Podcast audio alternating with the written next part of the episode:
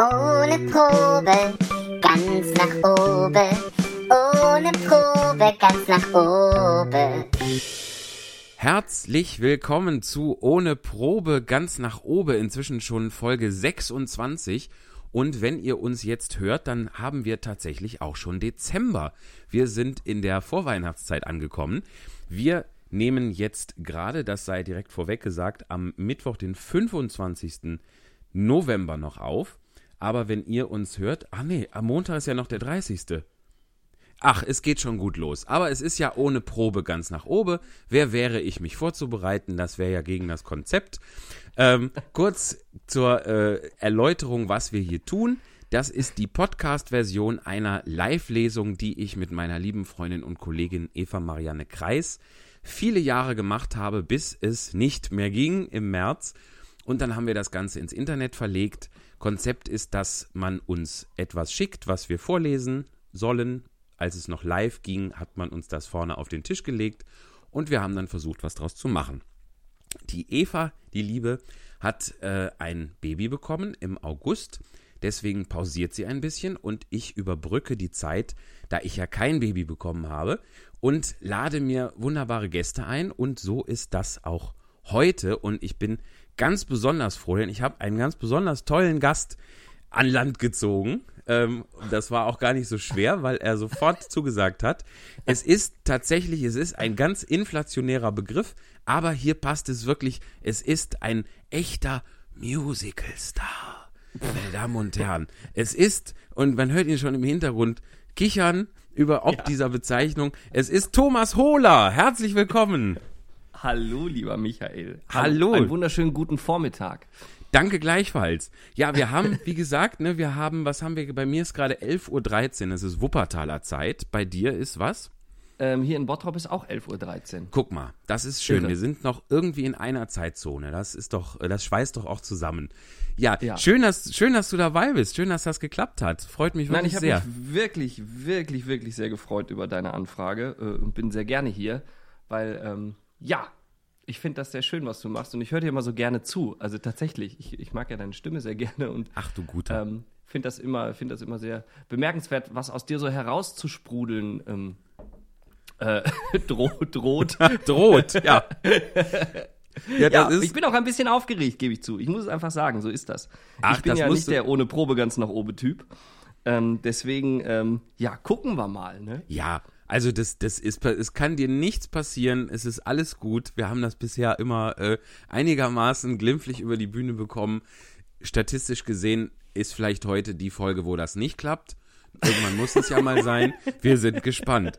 Und es ist tatsächlich ja immer was aus mir herauszukommen droht, weil ich tatsächlich oft nach dem Prinzip operiere, mach mal den Mund auf und guck, was passiert. Insofern, es ist auch immer ein gewisses Risiko dabei. Aber ich danke dir sehr für die lieben Worte.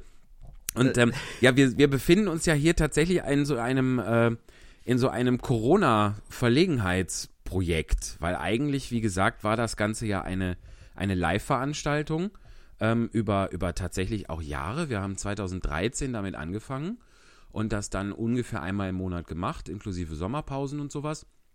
Und seit März haben wir das dann hier, wie gesagt, ins Internet verlegt. Und damit haben wir immer noch so ein bisschen das Gefühl und die Erinnerung an das, was wir bis März mal so beruflich gemacht haben.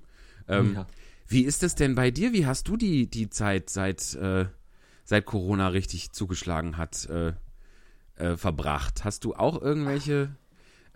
hast du dich auch irgendwie umorientiert? Hast du merkwürdige Hobbys angefangen? Stickst du, häkelst du, bastelst du?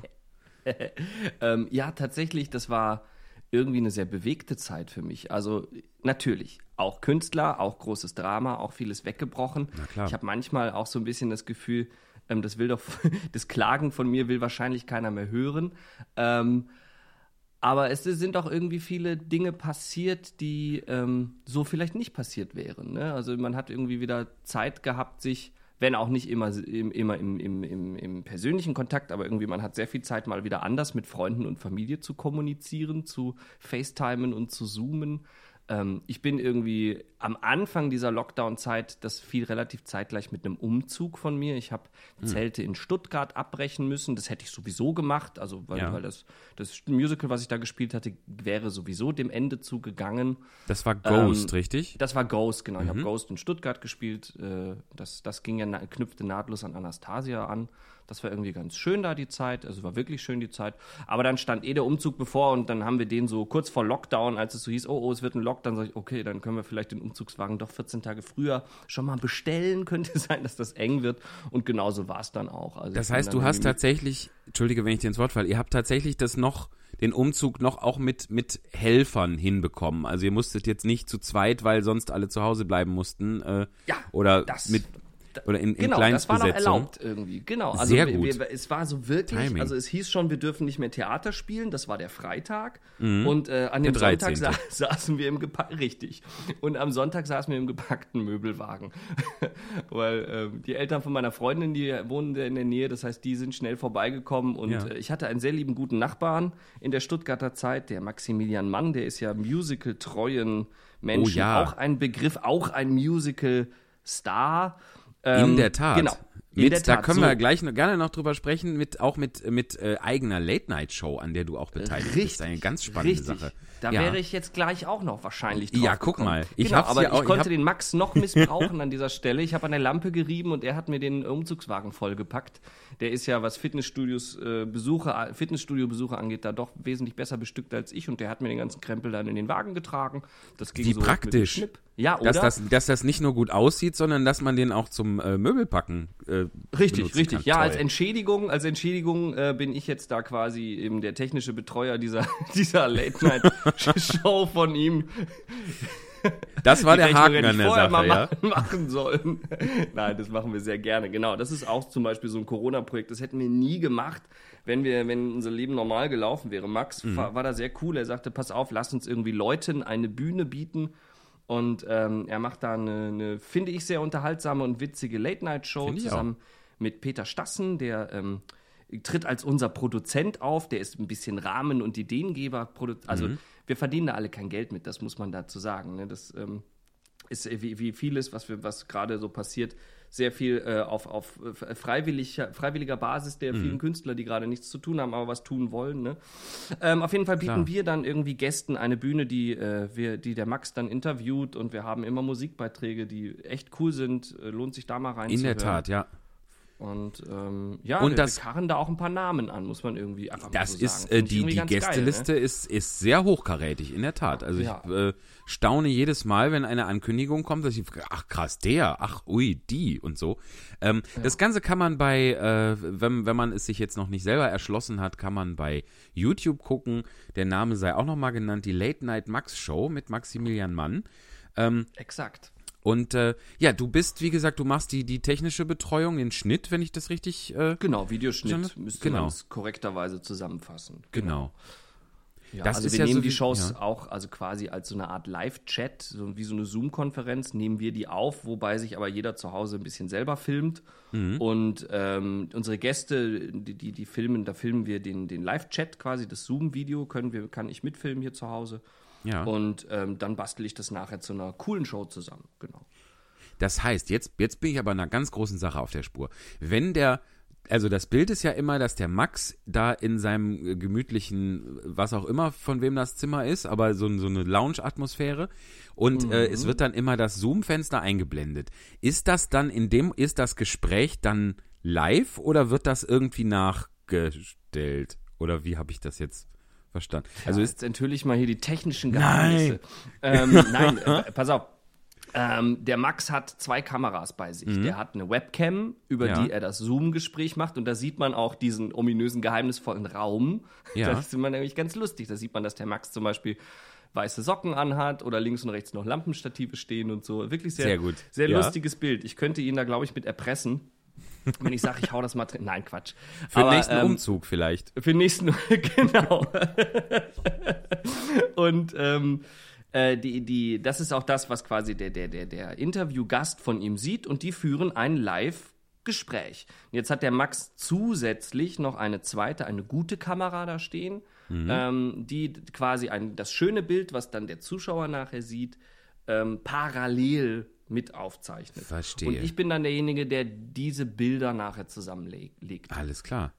Ja. Gar nicht so unkompliziert, oder? Also Nee, man muss sich da, also da haben wir das, da muss man sich mal reinfuchsen, wenn man jetzt nicht beruflicher Videoschnittmensch ist. Ja. Ja. Aber ich meine, und es geht auch nicht mit der Instagram-Live-App oder so. Also okay. Die Filter muss man sich dann selber bauen. Ja. Aber auch, ich meine, das ist ja auch was, wofür dieses Jahr einem irgendwie Gelegenheit gibt, sich solche Dinge anzutrainieren. Das ist ja irgendwie so ein bisschen, wenn man irgendwas Positives diesem Jahr abgewinnen möchte oder dieser Zeit, hoffentlich ist sie ja möglichst bald vorbei, dann ist es ja, dass man sich irgendwie, dass man Zeit hat für solche Dinge, die man vorher noch nicht konnte. Absolut. Das war auch so ein bisschen mein Anreiz bei der ganzen Sache, muss ich sagen. Ne? Ich mache sowas gerne. Ich bin auch gerne irgendwie kleiner Hobbyhandwerker. Ich war zwischendurch auch der Küchenbauer der Familie. Irgendwie waren mehrere Umzüge. Ich habe diverse Arbeitsplatten gesägt und zugeschnitten und Küchenmöbel aufgebaut und mein Werkzeug verliehen mit mir zusammen. Ja, das war ja auch ein bisschen... sowas, aber. Ja, das war ja auch ein bisschen der Grund für Menschen wie dich, aber auch latent auch für mich, dass die Baumärkte aufgeblieben sind, ne? Ey, das war die Rettung. Ich war selten so oft. Nicht, ja. Ja. Hast du auch 2,5 Stunden bei Hornbach draußen in der Schlange gestanden? Nee, tatsächlich. Ich war immer bei Obi und da war ich, um jetzt diesen Namen auch noch zu nennen, und da war ich, ich glaube, ich habe einmal irgendwie so 5 Minuten angestanden oder sowas. Aber ernsthaft, solche Zustände waren da. Krass, ja, also... Dürfen wir Werbung? Ist ja keine Werbung, wenn ich sage, ich bin bei Hornbach, ne? Also wir dürfen alles sagen, das Problem ist, dass uns das kein Mensch zahlt. Du kannst jede Marke nennen, die du möchtest. Wir haben nur nichts davon. Also hau raus. Noch nicht mal, wenn jetzt ein Zuhörer auf die Idee kommt, Mensch, den Michael Baute möchte ich gerne auf seinen Podcast-PayPal-Konto irgendwie, sagen wir mal, 2,90 € spenden, weil ich hätte mir sonst irgendwie einen Kaffee gekauft, wenn ich die Live-Lesung besucht hätte. Hätte ich sowieso 2,90 € bezahlt, um mir das anzuhören. Das heißt, jetzt spende ich dem das auf sein PayPal-Konto. Das geht nicht. Aber selbstverständlich, lieber Thomas, das geht wohl. Und das geht, das geht unter folgendem Link: www.paypal.me, also /Spontanlesung. Aber selbstverständlich geht das. Hast du auch so einen PayPal-Link, wenn man jetzt sagt, dem einen, den kenne ich gar nicht, aber dem Thomas, den möchte ich unterstützen in seinen Bauprojekten?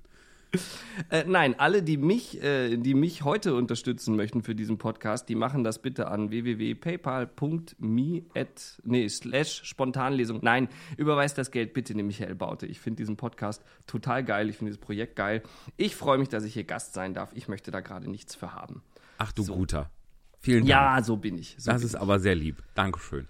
Na, gerne. Ja, das ist auf jeden Fall, da kann man dann sich hinwenden, das stimmt. Man kann uns auch, wo wir gerade schon in der kleinen und sehr dezenten und ganz subtil eingeleiteten Werbeecke sind, man kann uns ja hören über YouTube, über Spotify, in den iTunes-Podcasts sind wir gelistet und zum direkten Download auf Evas Website www.evakreis/podcast.de/podcast, um Gottes Willen. Und man kann uns auch überall, wo das geht, kann man uns natürlich gerne auch abonnieren, dann verpasst man keine Folge mehr.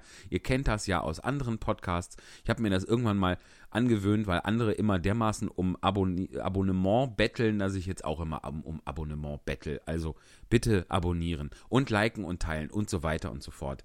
So, da sind wir wieder. Ich war kurz eingeschlafen. Quatsch. Ja, ich auch. Ich habe auf Autopilot gelabert. Ich habe mich jetzt selber wieder geweckt. Ich finde das aber super wichtig, ey. Ich finde, das habe ich zum Beispiel in der Corona-Zeit gelernt, ne? Um da mal kurz über dieses, diese Grenze zu über. Ich mache immer so ungern auf mich aufmerksam.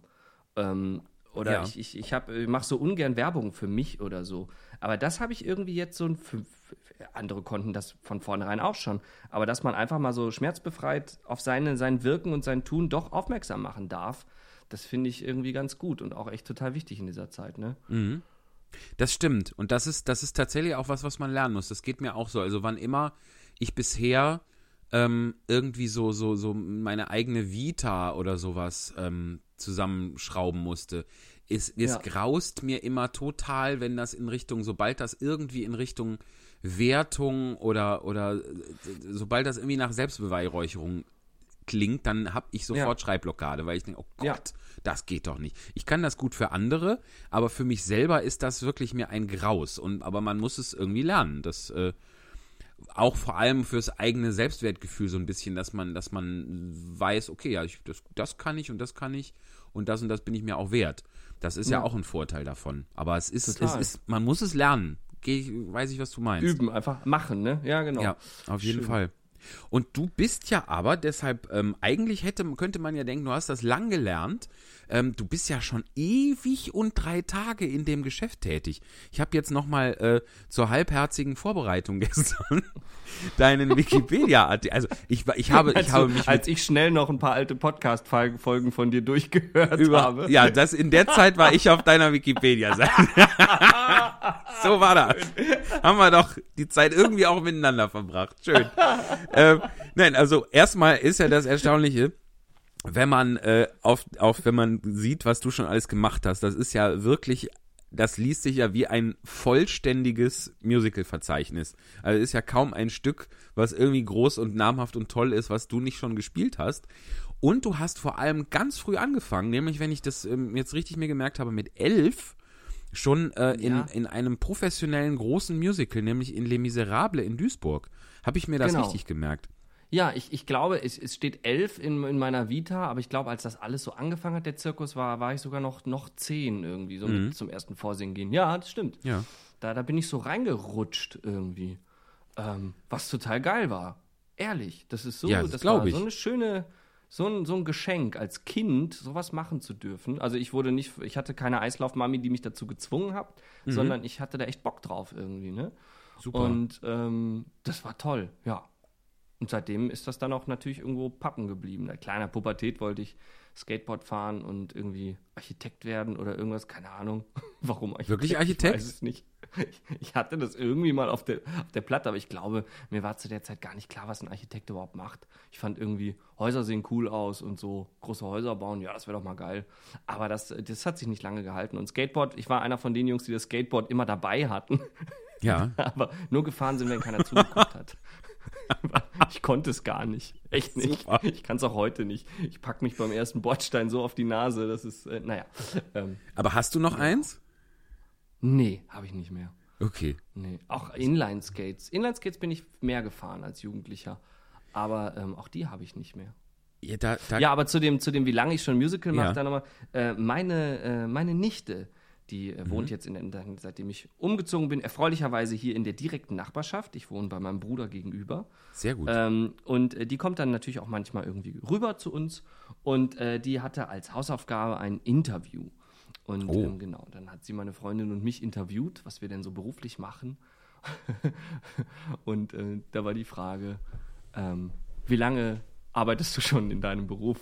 Und da musste ich jetzt gerade dran denken, da bin ich auch rückwärts vom Küchenstuhl gefallen, als ich da die Nummer 15 angeben musste. Das kann nicht sein, ich seit 15 Jahren schon professionell auf Musicalbühnen stehe. Das ist echt...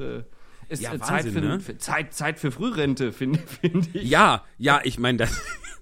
Und das sei jetzt auch dem wir haben ja auch so ein bisschen immer so ein Johannes B. Kerner, wir erklären alles Anspruch, also auch ein bisschen halbherzig, aber Johannes B. Kerner würde jetzt an dieser Stelle sagen, Thomas, du bist 35, ist das richtig? Ja, das ist tatsächlich richtig, ja. Ja, hast du da ein Problem mit? Ist lustig, ne? Ich habe immer so, wie jetzt gerade auch, ich fühle mich gezwungen, so zu tun, als hätte ich ein Problem damit. Eigentlich habe ich keins. Kennst du das? Wenn man so automatisch reagiert, wenn so Automatismen greifen, so, ach ja, das Alter, ist ja völliger Blödsinn. Ne? Ich fühle mich echt pudelwohl, auch mit meinem Alter. Irgendwie geht's mir gut. Ich habe ein Dach über dem Kopf, ich sitze irgendwie beruflich ganz fest im Sattel. Also mit Corona, bla, natürlich. Davon abgesehen, echt, klar. Mir geht's echt gut, irgendwie, was das angeht. Ja. So, insofern habe ich mit Alter eigentlich gar keine Probleme. Außer das mit dem Frührententhema. Das würde ich wirklich, das können wir mal irgendwie in Angriff nehmen. So du möchtest in Frührente. Oder? Also, nein, natürlich nicht. Natürlich nicht. Bitte nicht. Bitte nicht. Nein, du hast doch noch, du kannst doch noch so Altersrollen und so. Also, auch wenn mir jetzt keine einfällt, aber es gibt doch bestimmt so Altersrollen. Ich hänge ja interessanterweise immer noch auf diesen jungen Typen drauf, was mein Rollenprofil angeht. Ne? Ich habe ja bei Wahnsinn spiele ich einen. Wir haben das Alter dann irgendwann auch mal geändert, weil er sollte im ersten Entwurf 16 Jahre alt sein, wo wir dann auch sagten im Aufbau, sagte ich zu unserem Regisseur, Gil Mehmert, ja. ganz toller Mensch, also ganz toller Regisseur, um mit ihm zusammenzuarbeiten, das war eine tolle Erfahrung für mich. Sagte ich, aber Gil, das kann doch keiner ernst nehmen, wenn ich hier 16 bin. Und er zuckte in den Schultern und sagte, wieso, habe ich noch gar nicht drüber, also störte irgendwie nicht, wir haben es ein bisschen angepasst. Auch, aber dass das Alter einfach nicht genannt wird, sagen wir es mal so. Ne? Genau. Aber das ist ja alles... Ja. Ja, also es funktioniert, ich habe es gesehen und es funktioniert, ich habe sogar zweimal gesehen, oder? Ja, natürlich, in Duisburg und in Essen habe ich es gesehen. Wir sind und uns das da mehrmals begegnet. Richtig. Positiv. Genau, positiv. Ich mich auch, positiv vermerkt. Einen kleinen Aufkleber im Kalender daneben gemacht. Vielleicht glitzert er auch. Man weiß es nicht. Aber es ist tatsächlich so, dass das absolut gut funktioniert und du dieses Fach da total gut ausfüllen kannst. Also das ist, ist jetzt nicht so, dass man, jetzt spielt der schon wieder so einen deutlich jüngeren. Das ist ja bisher, weiß Gott, nicht so. Also. Ja. Nee, und das nimmt mir irgendwie auch echt einen großen Teil meiner Sorge oder meines Problems. Weißt du, wenn ich mir denke, ich kann jetzt, so langsam hört es übrigens auf, ist auch gut so, aber ich kann ja noch die jungen Männer spielen und jetzt kommt bald vielleicht so eine Zeit, wo ich auch mal einen erwachsenen Mann spielen darf. Weißt du, was ich meine? So. Ja. Und ich glaube, solange ich da noch rumkrebse, habe ich jetzt, was mein Alter angeht, echt keine Ängste. Zu Recht. Nur ich bekomme so langsam kleine einzelne graue Härchen. Und das bringt mich in einen Konflikt. Weil ich glaube, ich bin ein Typ, ich bin echt nicht der Haarefärber. Ich will das nicht. Weißt du, was ich meine? Ich habe auch keine gebleachten Zähne und die Augenfarbe ist echt und so. Und und vielleicht komme ich da irgendwann mal in einen Gewissenskonflikt, was ich da tun muss, wenn ich jetzt nächstes Jahr aussehe, wenn ich so graumeliert nächstes Jahr daherkomme oder so, dann muss man ja denken. Keine Ahnung. Das stimmt. Und da gibt es, das habe ich nämlich auch schon gedacht, das ist bei mir, sind die schon etwas deutlicher vertreten, so gerade in diesem komischen, in diesem Übergangsbereich von Kotelette zu Bart, da ist so, da schleicht sich sowas ein. Und es ist aber auch, also ich kenne das, ich weiß, was du meinst. Es ist so, irgendwie habe ich, oder ich denke, dass ich weiß, was du meinst. Das ist ja anmaßend.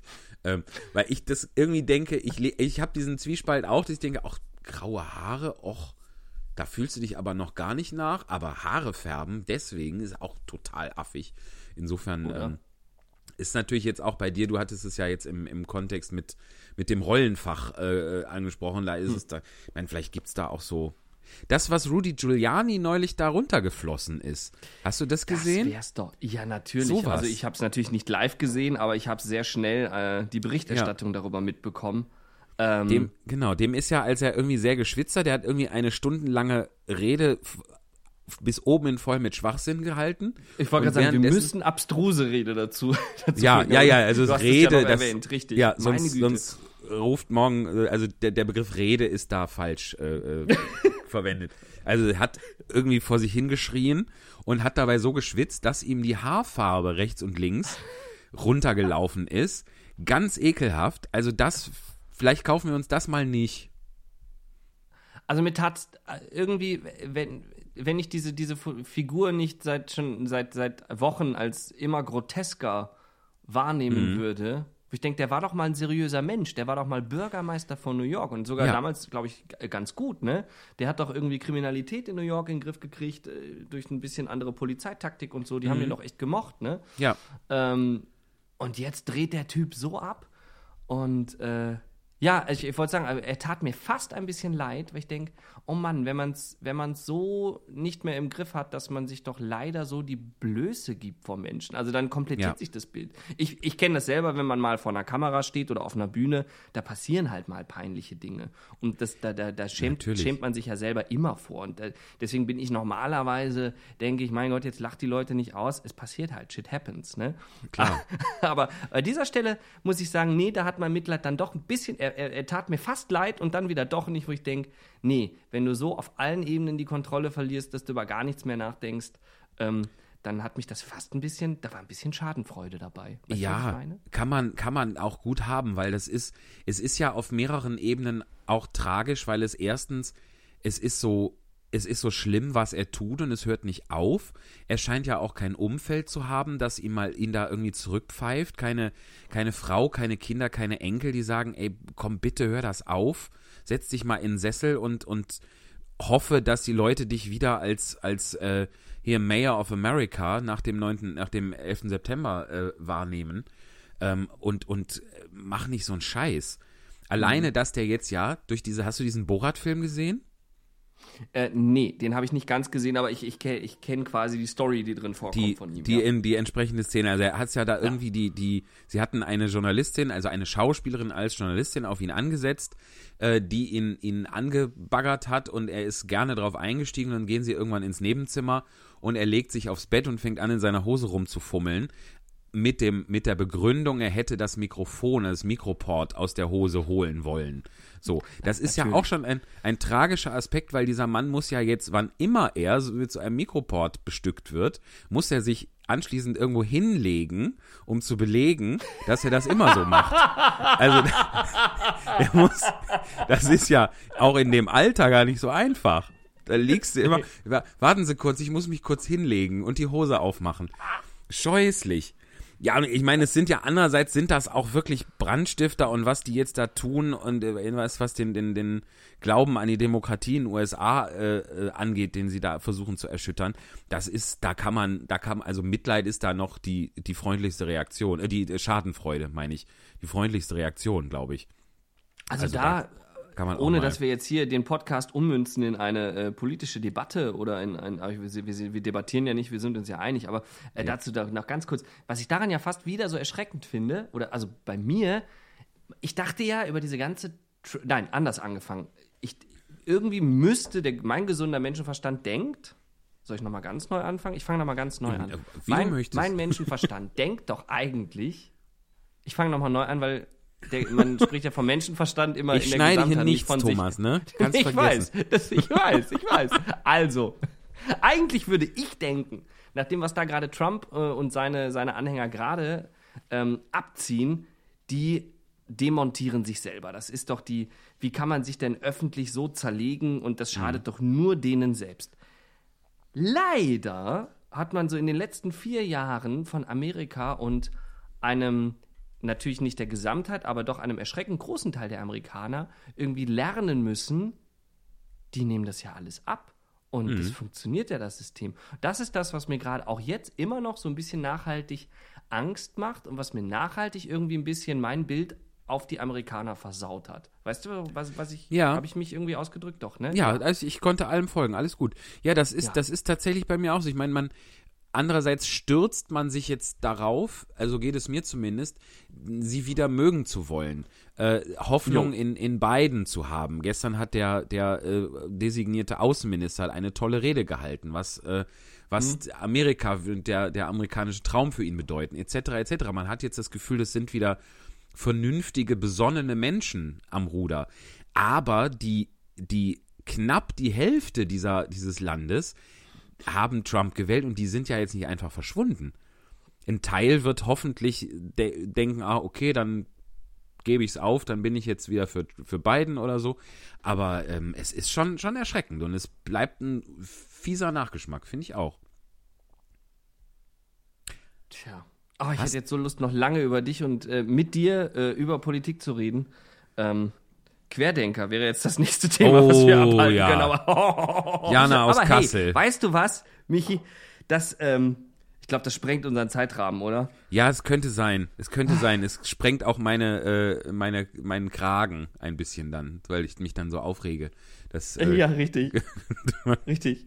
Aber ja, wir können auch mal zum Kerndingen. Das Kerndingen nämlich, so heißt das, dieses Podcast übergehen.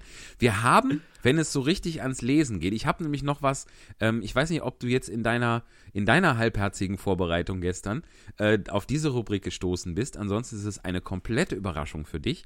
Aber bevor wir dazu kommen, immer wenn es wirklich ans Lesen geht, haben wir in diesem Podcast ein wunderbares Jingle, das der wunderbare Florian Albers uns komponiert hat.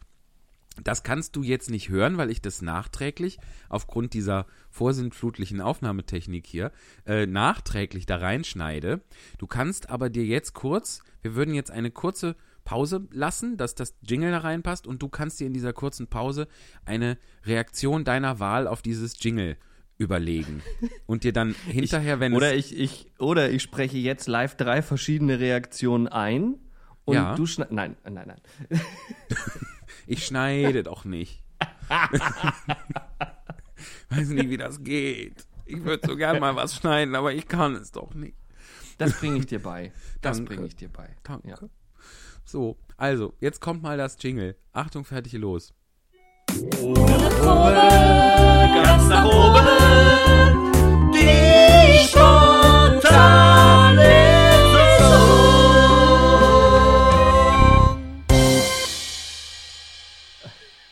So, das war das Jingle.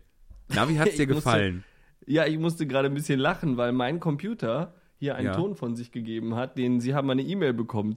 Genau in dem Moment, stimmt. Und jetzt hören wir das Jingle. Ping!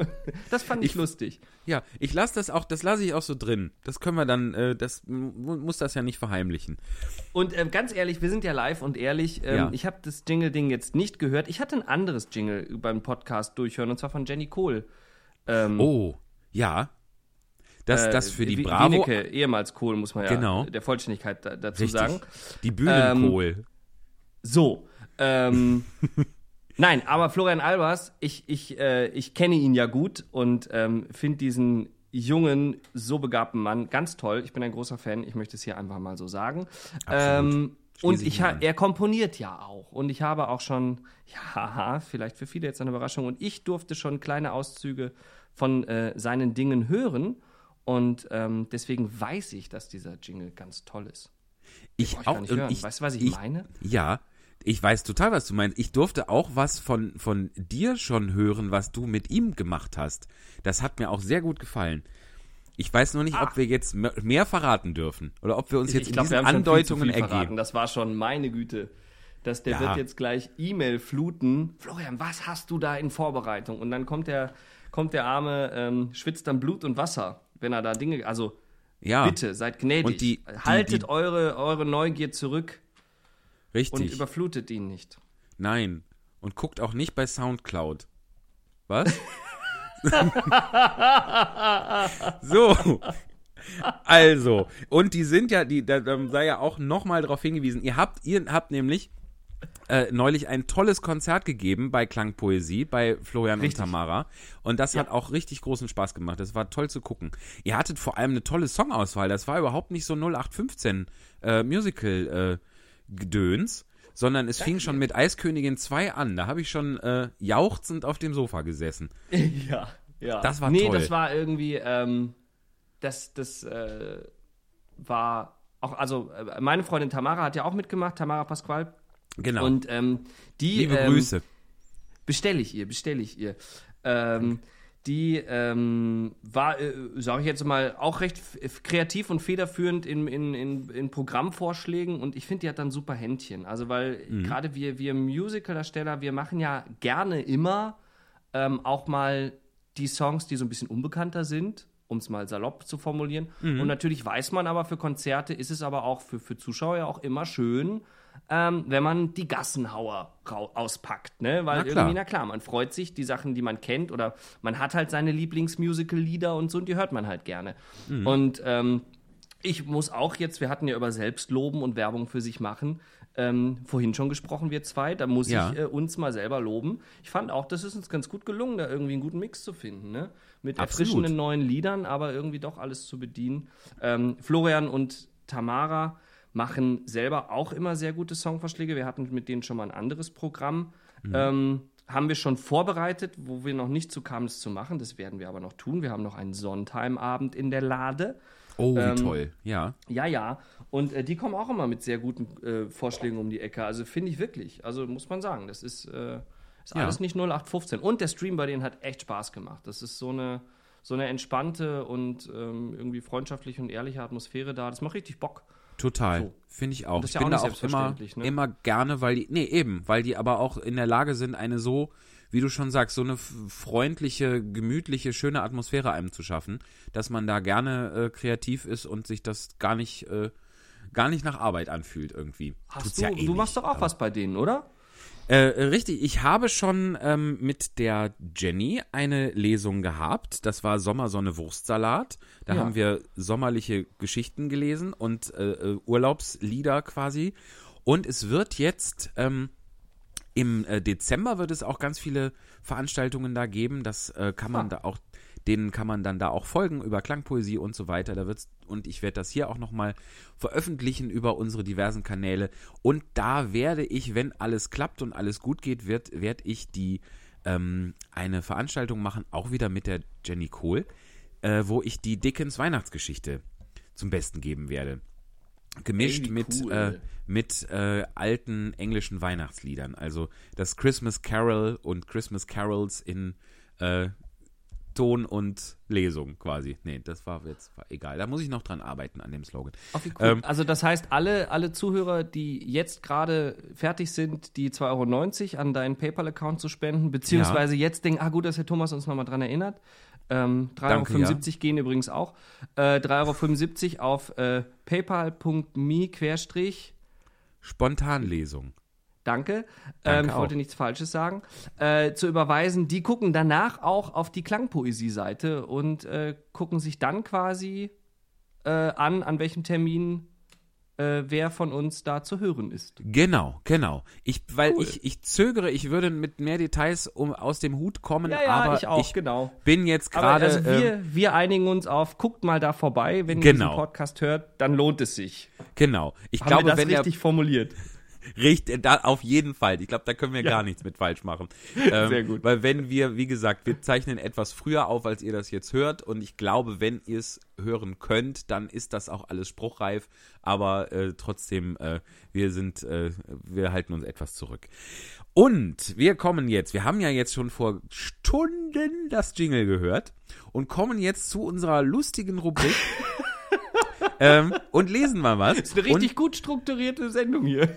Ja, es ist halt alles diesem Ungeprobten geschuldet. Ne? Genial. Ich würde das so gerne strukturiert und ordentlich machen, aber es gibt halt, ne, das Programm gibt's nicht her. Nein, das war keine Kritik, das war ein Nein, habe ich auch so nicht. Ich finde das macht das gerade großen Spaß. Schön. Freut mich. Ja. Mir auch. Ja. So, mein Lieber, wir haben irgendwann die Rubrik eingeführt, den seltsamen Wikipedia-Artikel der Woche, beziehungsweise dieser Folge. Wir veröffentlichen ja alle 2 Wochen eine. So, und ich werde dir jetzt Wikipedia-Themen, also Titel dieser Seiten vortragen und du darfst dir einen aussuchen und den schicke ich dir dann und dann lesen wir den vor. Wie findest du das? Genial. Toll. So, pass auf. Also, die Begriffe sind Synophäre, Paris-Syndrom. Das Gute ist, ich habe diese Liste vor relativ langem angelegt. Das heißt, ich weiß bei der Hälfte auch schon nicht mehr, was das ist. So, also Synophäre, Paris-Syndrom, Tarare, Voynich-Manuskript, Petrichor, Teekanneneffekt, Oscar die Therapiekatze, Schweineorgel, Wilhelmsschrei oder Pottsuse? Jetzt du. Boah, ich habe 3 Favoriten. Darf ich sie nennen? Bitte. Teekanneneffekt, weil es mich interessiert. Schweineorgel, weil ich das Wort selber gerne benutze. Mhm. Und was war das? Pottsuse? Pottsuse. Sagt mir ja nichts. Ja, dann machen wir doch. Dann kannst du dich noch auf 2 beschränken. Dann machen wir 2. Komm. Ja. Dann machen wir Teekanneneffekt und Pottsuse. Yeah. So, alles klar. Schweineorgel ist ja hinlänglich bekannt. Ja. Und das können wir auch noch in der nächsten Folge klären. So, warte mal. Link kopieren. Dann schicke ich dir den jetzt auf dein Handy. Und da ist er da. Und du bist online. So, geil. Dann gehen wir da jetzt drauf. Teekanneneffekt. So. Möchtest du beginnen? Wir können uns ja eventuell abwechseln. Wir gucken einfach mal, wie es läuft. Okay. Teekanneneffekt. Haften der Flüssigkeit beim Ausgießen am Gefäß. Dieser Artikel oder nachfolgender Abschnitt ist nicht hinreichend mit Belegen, beispielsweise Einzelnachweisen, ausgestattet. Angaben ohne ausreichenden Beleg könnten demnächst entfernt werden. Bitte hilf Wikipedia, indem du die Angaben recherchierst und gute Belege hinzufügst. Also das heißt, es kommen jetzt unseriöse Aussagen über Teekannen quasi. So würde ich das zusammenfassen. Ja. Ich hatte kurz überlegt, ob ich mich da aus Versehen in den Spendenaufruf verlaufen habe. Habe ich aber nicht. Nee, das steht hier so. Ich denke, das muss man auch dazu sagen, wenn man hier journalistisch sauber arbeiten möchte. Absolut. Wir haben, du hast es erfasst, wir haben ja den Kerner-Anspruch, wie gesagt, ne? Und da muss man das auch, absolut.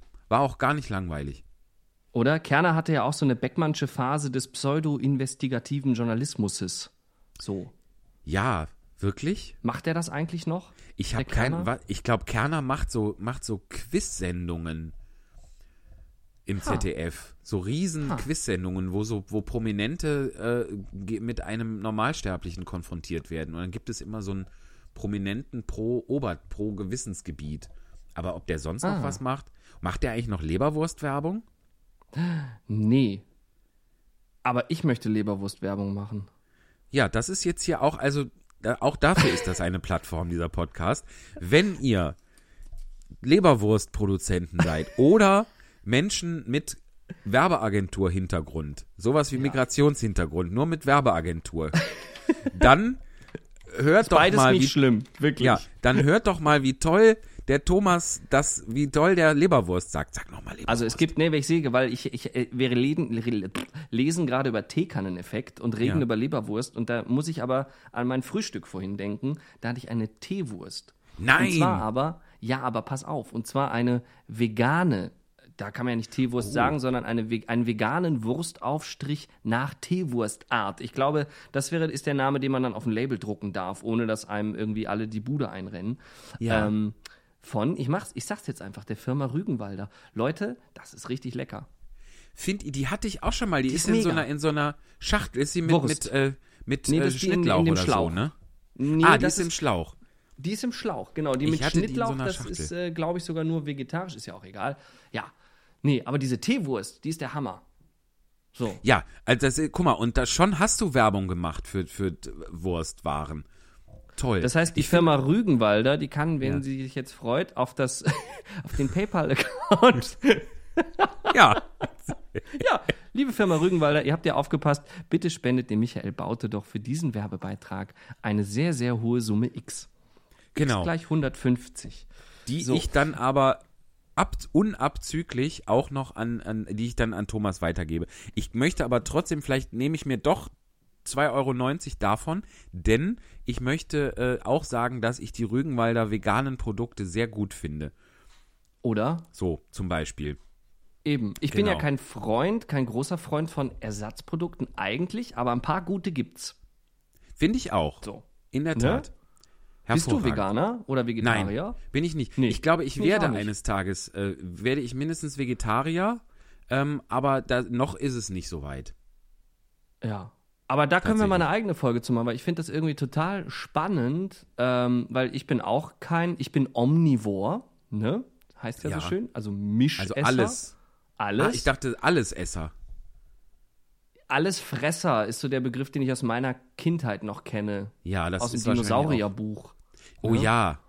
Oh, Dinosaurier, das wäre auch noch mal ein Thema, was wir separat behandeln könnten. Aber ich finde es so spannend irgendwie, weil meine Freundin ernährt sich vegan, freiwillig, nicht aus religiösen Gründen, sondern weil sie einfach sagt, sie verträgt das besser. Das macht den Umgang, finde ich, sehr angenehm. Also wir müssen uns nicht drüber streiten und immer irgendwie Moraldebatten, die man auch mal führen muss, unbedingt, das will ich gar nicht so sagen. Aber es dreht sich nicht immer darum, sondern sie ernährt sich einfach so, wie sie Bock hat. Und da ist die vegane Ernährung die, wo sie Bock drauf hat. Sehr gut. Und und ich finde das ein ganz spannendes Thema. Und ich finde zum Beispiel gerade, dass diese Mischkalkulation gerade irgendwie total lustig. Wie kann man sich so ernähren, dass der kein Fleisch oder keine tierischen Produkte essen möchte, mitmachen darf? Und wie kann ich trotzdem irgendwie das Gefühl haben, auf nichts zu verzichten? Weil das tut mir ja gar nicht. Man isst ja nur andere Sachen. So, ja, aber liebe Firma Rügenwalder, wir finden das gut, was ihr da macht. Ja, eben. Daumen hoch, in den Rügenwald. Ist das eigentlich ein Ort?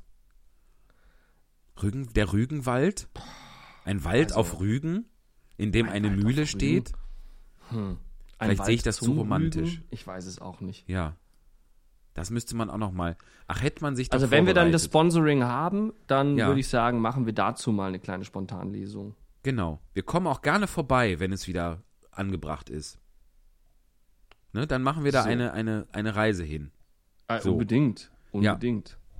Und schlachten das podcastmäßig auf. Ja, komm. Ja. Dass man unter Teekanneneffekt versteht, also nein, unter Teekanneneffekt versteht man das Phänomen, dass die Flüssigkeit, besonders wenn die Kanne noch sehr voll ist und man zur Vermeidung von Spritzern recht vorsichtig ausgießen will, an der Tülle und am Kannenkörper herunter, statt in einem Bogen herausläuft.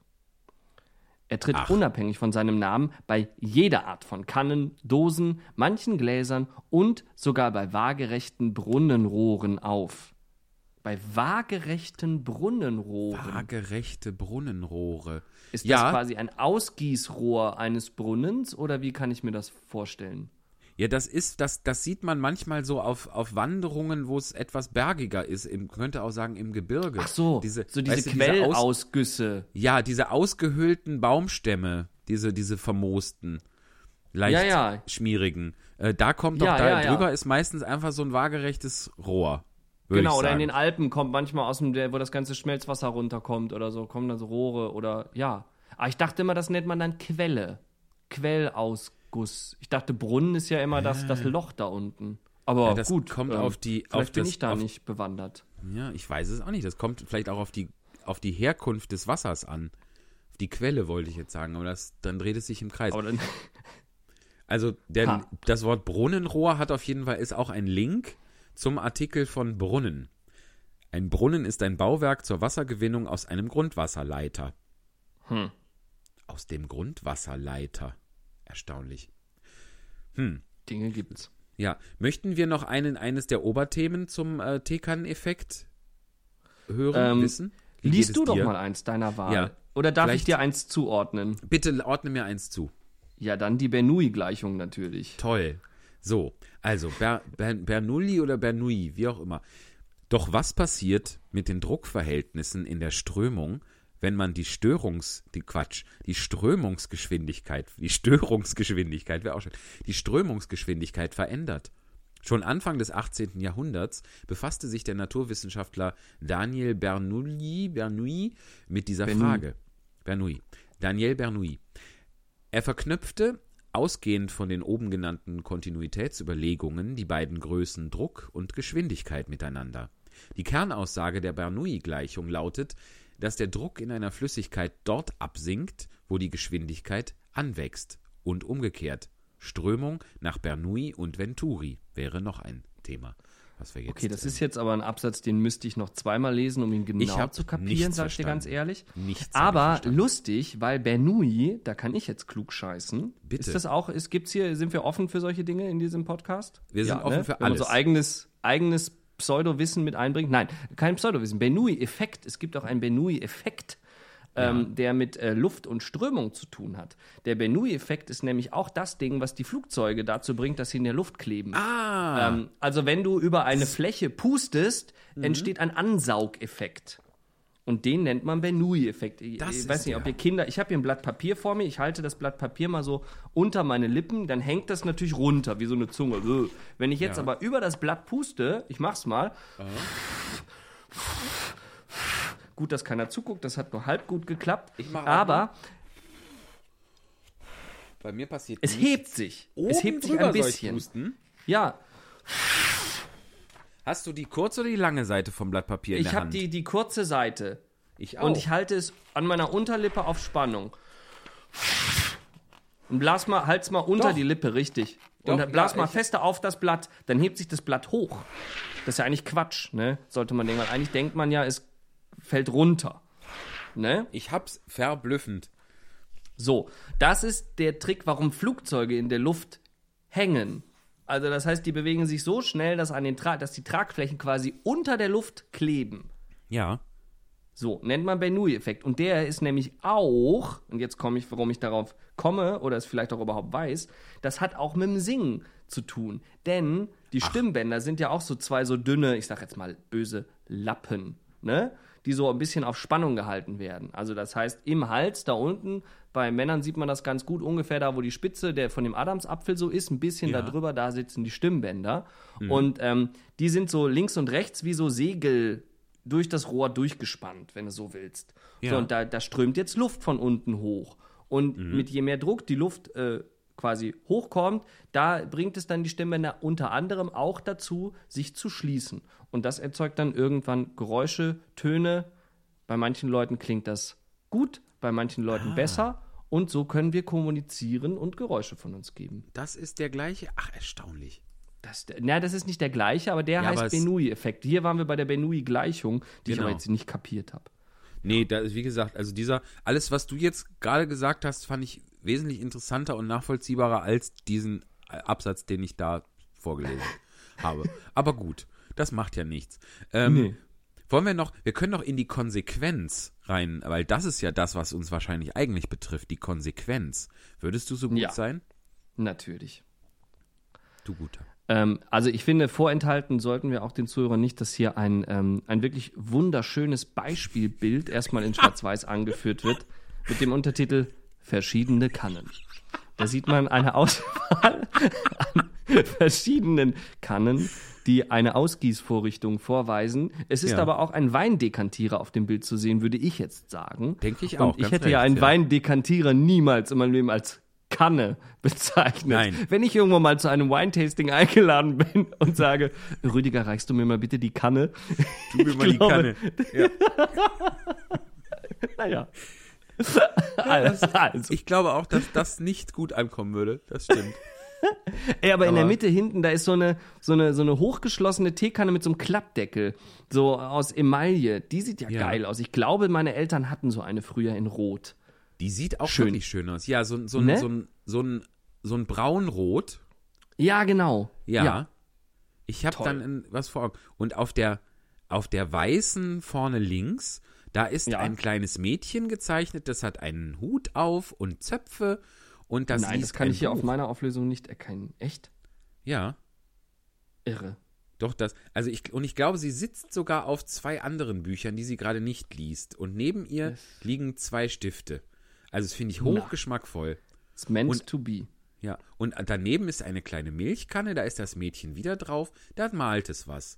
Toll. Wahnsinn, da haben sich die Leute richtig Gedanken gemacht, ne? Finde ich auch. Also das eine gute Kanne. Irgendwas. Ja.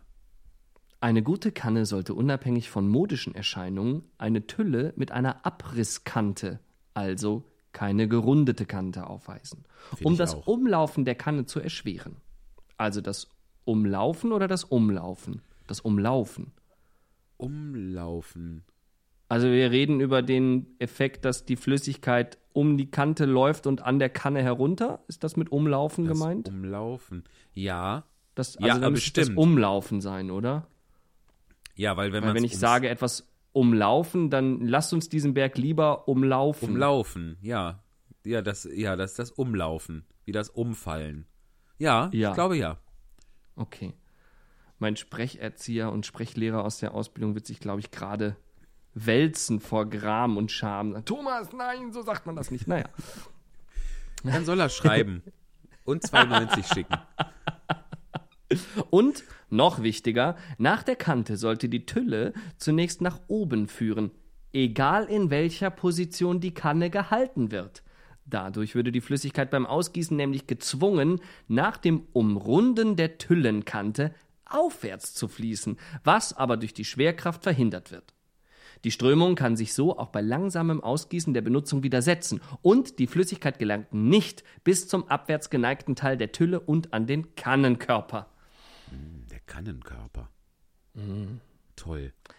Die nebenstehende Abbildung zeigt links 3 Gefäße mit schlechtem Ausgießverhalten. Da ist auch der Dekantierer bestimmt dabei, oder? Ah, ja aber der ist schlecht. Rechts. Ach so. Vielleicht ist das nicht das Foto, was... das ist ja jetzt die Handy-Version. Ach so, ich gucke ja die mobile Version. Ja, es bezieht sich wahrscheinlich auf die... ich gucke mal gerade, ob ich das so schnell hinkriege. Effekt. Ich finde sehr schön, mit welcher Ernsthaftigkeit wir dieses Thema behandeln. Ich finde, wenn, dann muss auch hier uns jeder folgen können, wenn wir uns schon dem Teekannen-Effekt widmen. Ja, tatsächlich ist das Foto in der Laptop-Ansicht, in der Computeransicht ist das rechts vom Text. Also es ist genau dieses Bild gemeint. Wo sind wir denn jetzt? Ah ja, ich hab's jetzt auch. Ja. So. Die Nebenemerge steht links 3 kann mit schlechtem Ausgießverhalten. Ah, weil die nicht diesen Schwung haben. Also sie sind einfach nur gerade hoch, die hinten. Ja, aber ist nicht die schon gelobte Emaillekanne, hat die nicht so eine, ist da nicht eine Rundung? Also es offenbart ja, jetzt ja, auch wieder, dass ich nur von mir gelobt habe. Ne? Ja, genau. Ist ja, so, wir, die nebenstehende Abbildung zeigt links 3 Gefäße mit schlechtem Ausgießverhalten. Selbst in waagerechter Haltung, das heißt auf dem Tisch stehend, weisen die Unterkanten der Ausgießer nicht nach oben. Rechts davon befinden sich 4 Gefäße mit gutem Fließverhalten, das sich aus gut ausgeformten Spitzen ergibt. Hier wird schon beim weniger als 45 Grad ein Aufsteigen der Flüssigkeit am unteren Rand des Ausgießers erreicht. Zum Teil wird dies erst ersichtlich, wenn man die normale maximale Füllhöhe berücksichtigt. Die Glaskaraffe ganz rechts, Karaffe ist das Wort. Ja. Nicht Kanne, nicht Dekantierer, die Glaskaraffe. Aber Glaskaraffe ist das nicht auch mit dem Dekantierer gleich? Also das ist doch, oder? Ja, obwohl ich jetzt so eine Whisky-Karaffe auch als Karaffe bezeichnen würde und nicht... Ne, genau. Ja. Wir, die Glaskaraffe ganz rechts zum Beispiel erscheint auf den ersten Blick wegen ihres schlanken Halses als schlechter Ausgießer. Da solche Gefäße jedoch im Allgemeinen höchstens bis zum Rand des runden Kolbenteils gefüllt werden, erhält man dann beim waagerechten Eingießen einen vorteilhaften Aufstieg am Hals. Dies ist auch bei der Thermoskanne links neben der Karaffe im Unterschied zu der Blechkanne links daneben bedeutsam. Abgesehen von dem etwas günstigeren Winkel der Tülle schon im Stand, erfordert hier der deutlich geringere maximale Füllstand, sofern man den Deckel schließen möchte, einem deutlich größeren Kippwinkel und damit noch steilerem Aufwärtswinkel für die Flüssigkeit beim Ausgießen. Bei den unteren beiden Kännchen rechts, das sind die mit den Mädchen? Müsste, ja. Bilder? Ja. Bei den unteren beiden Kännchen rechts ergibt sich durch die hohe Lage des Ausgießers, oberhalb des maximalen Füllstands, dass man das Gefäß vor dem Ausgießen recht weit neigen muss, sodass dann die Tülle direkt nach der Kante auch nach oben entgegen der Schwerkraft zeigt. Weißt du, was ich an diesem ganzen Artikel jetzt vermisse? Eine schematische Darstellung, wie sich die Kannen neigen und wie dann der Füllstand sich quasi im Verhältnis zum Ausgießtüllending da verändert. Absolut. Da würde ich mir wünschen, dass da jemand noch eine Grafik zu erstellt. Das wünsche ich mir auch von unseren HörerInnen. Und ich finde auch, das ist auch wirklich, das ist ein Thema, das ist so komplex, das kann man nicht rein verbal lösen. Das muss man auch schematisch sehen. Grafisch, ja. Oh, das wäre, finde ich, auch für eine 8. Klasse ein gutes Thema, das mal im Klassenverband, so in Gruppenarbeit zu erarbeiten. Auf jeden Fall, ja. Da haben die auch voll Bock drauf wahrscheinlich. Ne? Mit Sicherheit. Das sind ja alles Teetrinker, so Achtklässler. Ich habe mit Schrecken beim Durchhören einer deiner Podcast-Folgen vernommen, dass du kein Kaffeetrinker bist. Das ist so, ja. Krass. Ich wollte dich nicht erschrecken, aber es ist tatsächlich schlimm. Das tut mir leid. Also das, ich hoffe, das hat mich nicht allzu sehr in deine Achtung nach unten befördert. Aber ich habe direkt im Telefonbuch in eine andere Gruppe gelegt. Ja. Alle Leute, die fangen mit Assi an, dass man die besser sortieren kann. Nein, das ist so, weißt du, wenn man noch mal eine Ausrede braucht und sowas wie, hey, wir können ja mal einen Kaffee trinken. Wenn ich das dann sage, dann bin ich bei dir gleich enttarnt. Das heißt, ich muss bei dir, wenn ich dann irgendwie mal keine Lust habe, mich mit dir zu verabreden, dann verabrede ich mit dir einfach mal auf eine Kanne Tee. Ist doch... Ja, zum Beispiel. Aber eine, wo es nicht nach oben fließt oder so. Richtig. Genau. Da können wir dann... über das Ausgießverhalten. Ja. Aber das ist tatsächlich, also ich als Nicht-Kaffeetrinker, ich verabrede mich auch auf Kaffee, weil das einfach, das sagt man so. Und das ist ja so dann das geflügelte Wort für. Ja, und es ist ja, wenn lass man uns dann mal nicht so, treffen. Ja, ab und zu sage ich dann irgendwie, ja, oder auf einen Tee oder so, dann komme ich mir aber schon so korinthenkackerisch vor, dass ich denke, nee, was soll das denn? Sag doch Kaffee. Zwing dich doch keiner, dann Kaffee zu bestellen. Genau. Sitzt ja auch keiner dann gegenüber und sagt, Moment mal, du hast aber geschrieben Kaffee, jetzt trink auch, wie, du Schwein. Wie macht man gezwungene Smalltalk-Gespräche noch gezwungener? Ja, Hatten Sie nicht geschrieben Kaffee? Nein, nee, ich finde das überhaupt nicht schlimm. Quatsch, im Gegenteil. Ich wollte das Thema jetzt gerade noch, weil wir uns über Teekannen unterhielten, einfach aufbringen. Ich finde das, kennen viele Leute, die keinen Kaffee trinken. Ja, das ist also ich vermisse auch so ein bisschen, also weil Leute, die dann morgens erstmal einen Kaffee brauchen, der Vorteil ist natürlich, dass ich keinen Kaffee brauche morgens, also ich bleibe in dem Zustand, in dem ich bin, kurz nach dem Aufstehen, aber ich kenne diesen Kaffeekick, den das einem offensichtlich gibt, den kenne ich halt gar nicht. Das ist wiederum ein bisschen schade. Ich glaube nicht, dass Tee mir den gibt. Ich weiß auch nicht, ob da nicht auch viel Gewohnheit und Psychologie auch dabei ist. Also ja, Kaffeekick, aber ich sag mal, du als Teetrinker, wenn du dir mal einen ordentlichen schwarzen Tee machst oder dir mal einen grünen Tee nochmal einen Teelöffel mehr, grünen Tee da reinhaust, dann kennst du den Kick auch. Zur Feier des Tages. Ja, also jedes Getränk, was man irgendwie mit belebend beschreibt, so. Also weil es gibt ja auch, wenn man konditionierter Kaffeetrinker ist, dann stellt sich dieser Effekt ja auch bei manchen Leuten irgendwann gar nicht mehr ein.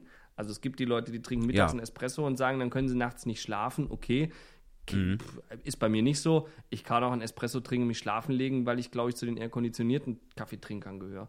Und beim Autofahren, wenn man denkt, ich werde ein bisschen müde, vielleicht ist es dann auch einfach das Anhalten, bei der Raststätte kurz durch die frische Luft laufen, sich dann auf den Kaffee im Stehen warten, noch kurz Pipi machen, wieder ins Auto setzen. Vielleicht hat der ganze Vorgang ja einen belebenden Effekt, dass ich den auch mit einer Flasche Mineralwasser hätte. Also, allerdings, ja, so. Oder das kannst du ja eben dann Schwippschwapp. Da ist ja Zucker drin. Zucker ist ja auch belebend. Ne? Das eben, dürfen wir auch nicht unterschätzen. Und nicht vergessen auch. Muss man auch drüber sprechen. Richtig. Ja. Obwohl ich heute den Gesundheitsbericht 2020 nicht gelesen habe, aber ich habe in den Nachrichten darüber gelesen, dass er veröffentlicht wurde. Der deutsche, heißt der so? Sprecht es korrekt aus? Deutscher Gesundheitsbericht 2020. Bestimmt, klingt gut. Die Hörer werden wissen, was gemeint ist. Ja, und da gibt es gute Nachrichten, dass zum Beispiel der Softdrink-Trend in Deutschland ein abnehmender ist. Also er stagniert wohl, aber wir haben kein Problem mit Limonaden und gezuckerten anderen Softdrinks. Kein alarmierendes. Ist das nicht gut? Das ist aber oder? Tatsächlich eine positive Entwicklung. Da wird einfach mal wieder zum Wasser gegriffen oder zur Apfelsaftschorle. Vielleicht ist diese ganze Smoothie- und frische Fruchtsaftbewegung da auch irgendwie positiv förderlich gewesen. Ne? Möglich, ja. Möglich. Ich bin jetzt auch, das finde ich auch eine positive Entwicklung bei mir selber. Ich bin vor kurzem, ich wandere ja also mein Corona-Hobby Nummer 1 ist Wandern. Und da sind wir an so einem Bauernhof vorbeigekommen mit Hofladen. Und die haben so 5-Liter-Kanister mit kleinem Zapfhahn Apfelsaft. Geil. Und das ist total gut. Das habe ich mir total angewöhnt, Apfelschorle mit diesem Apfelsaft zu trinken. Das ist ganz toll. Da kann aber kein... Hast du dann, also das heißt, du hast dir so einen 5-Liter-Kanister angeeignet? Mhm, der steht hier. Und der ist und hast du den dann im Kühlschrank oder lagerst du deinen Apfelsaft ungekühlt? Den lagere ich tatsächlich ungekühlt, weil ich der steht halt jetzt so, dass ich ihn nicht extra aufstellen muss. Und das müsste ich im Kühlschrank, könnte ich ihn nicht hochkant lagern. Ja, sonst müsste man da so eine Lage rausnehmen irgendwie. Das war mir alles zu aufwendig. Aber es ist mir bisher auch gut bekommen. Also der hält so eine Woche, 10 Tage ungefähr. Und das scheint ja noch nicht schlecht zu werden. Das ist eine gute Sache. Ja, das hat mich mal interessiert. Sehr zu empfehlen. Also wenn ihr einen Bauernhof mit Hofladen in der Nähe habt, dann der auch mit Äpfeln hantiert... Ja, dann, oder ein anderes Verb eurer Wahl, da kann man, das ist eine gute Sache. Eieieiei. Schön. Ja, apropos schön, sollen wir mal zu Pinocchio kommen? Ja, komm, lass uns doch mal zu Pinocchio kommen. Juhu. So, das ist ja das auch ist der Text, den du mir jetzt geschickt hattest. Den habe ich sogar ausgedruckt. Genau, ja, guck mal, wunderbar. Einfach mal so ein, hört man das, wenn ich so umblätter? Ja, es klingt sehr nach Papier. Toll. Gleich so eine Atmosphäre. Herrlich. Ja, das ist auch etwas, das machen wir in diesem Podcast, falls ihr heute das erste Mal dabei seid. Das machen wir seit Anbeginn. Wir haben in den ersten 12 Folgen haben wir jeweils ein Kapitel von Alice im Wunderland gelesen. Und seitdem beschäftigen wir uns mit Pinocchio Folge für Folge. Und wir nähern uns dem Showdown. Es sind noch 3 Kapitel über. Wir werden heute 2 davon zum Besten geben. Also es kommt zum Ende bald. Ihr könnt uns auch gerne, man kann uns ja auch schreiben, man kann uns auch Texte schicken, die wir vorlesen sollen. Das kann man an die E-Mail-Adresse ohneprobe@gmail.com machen. Und da kann man uns auch, bei Facebook schreiben, kann uns auch Vorschläge machen, was wir vielleicht danach lesen sollen. Es müsste rechtefrei sein und so bekannt, dass die Leute Lust haben, das anzuhören. Und gut. So wie Pinocchio. Wollen wir? Wie schön. Der Werbeblock ist jetzt wieder vorbei. Danke für das andächtige Lauschen. Ja, nee, ich fand das... Ich höre dir ja gerne zu, habe ich das schon mal erwähnt? Ja, noch nicht oft genug. Noch nicht ausreichend, ja. Nein, danke gleichfalls. Ich lausche dir so gerne, lieber Michael.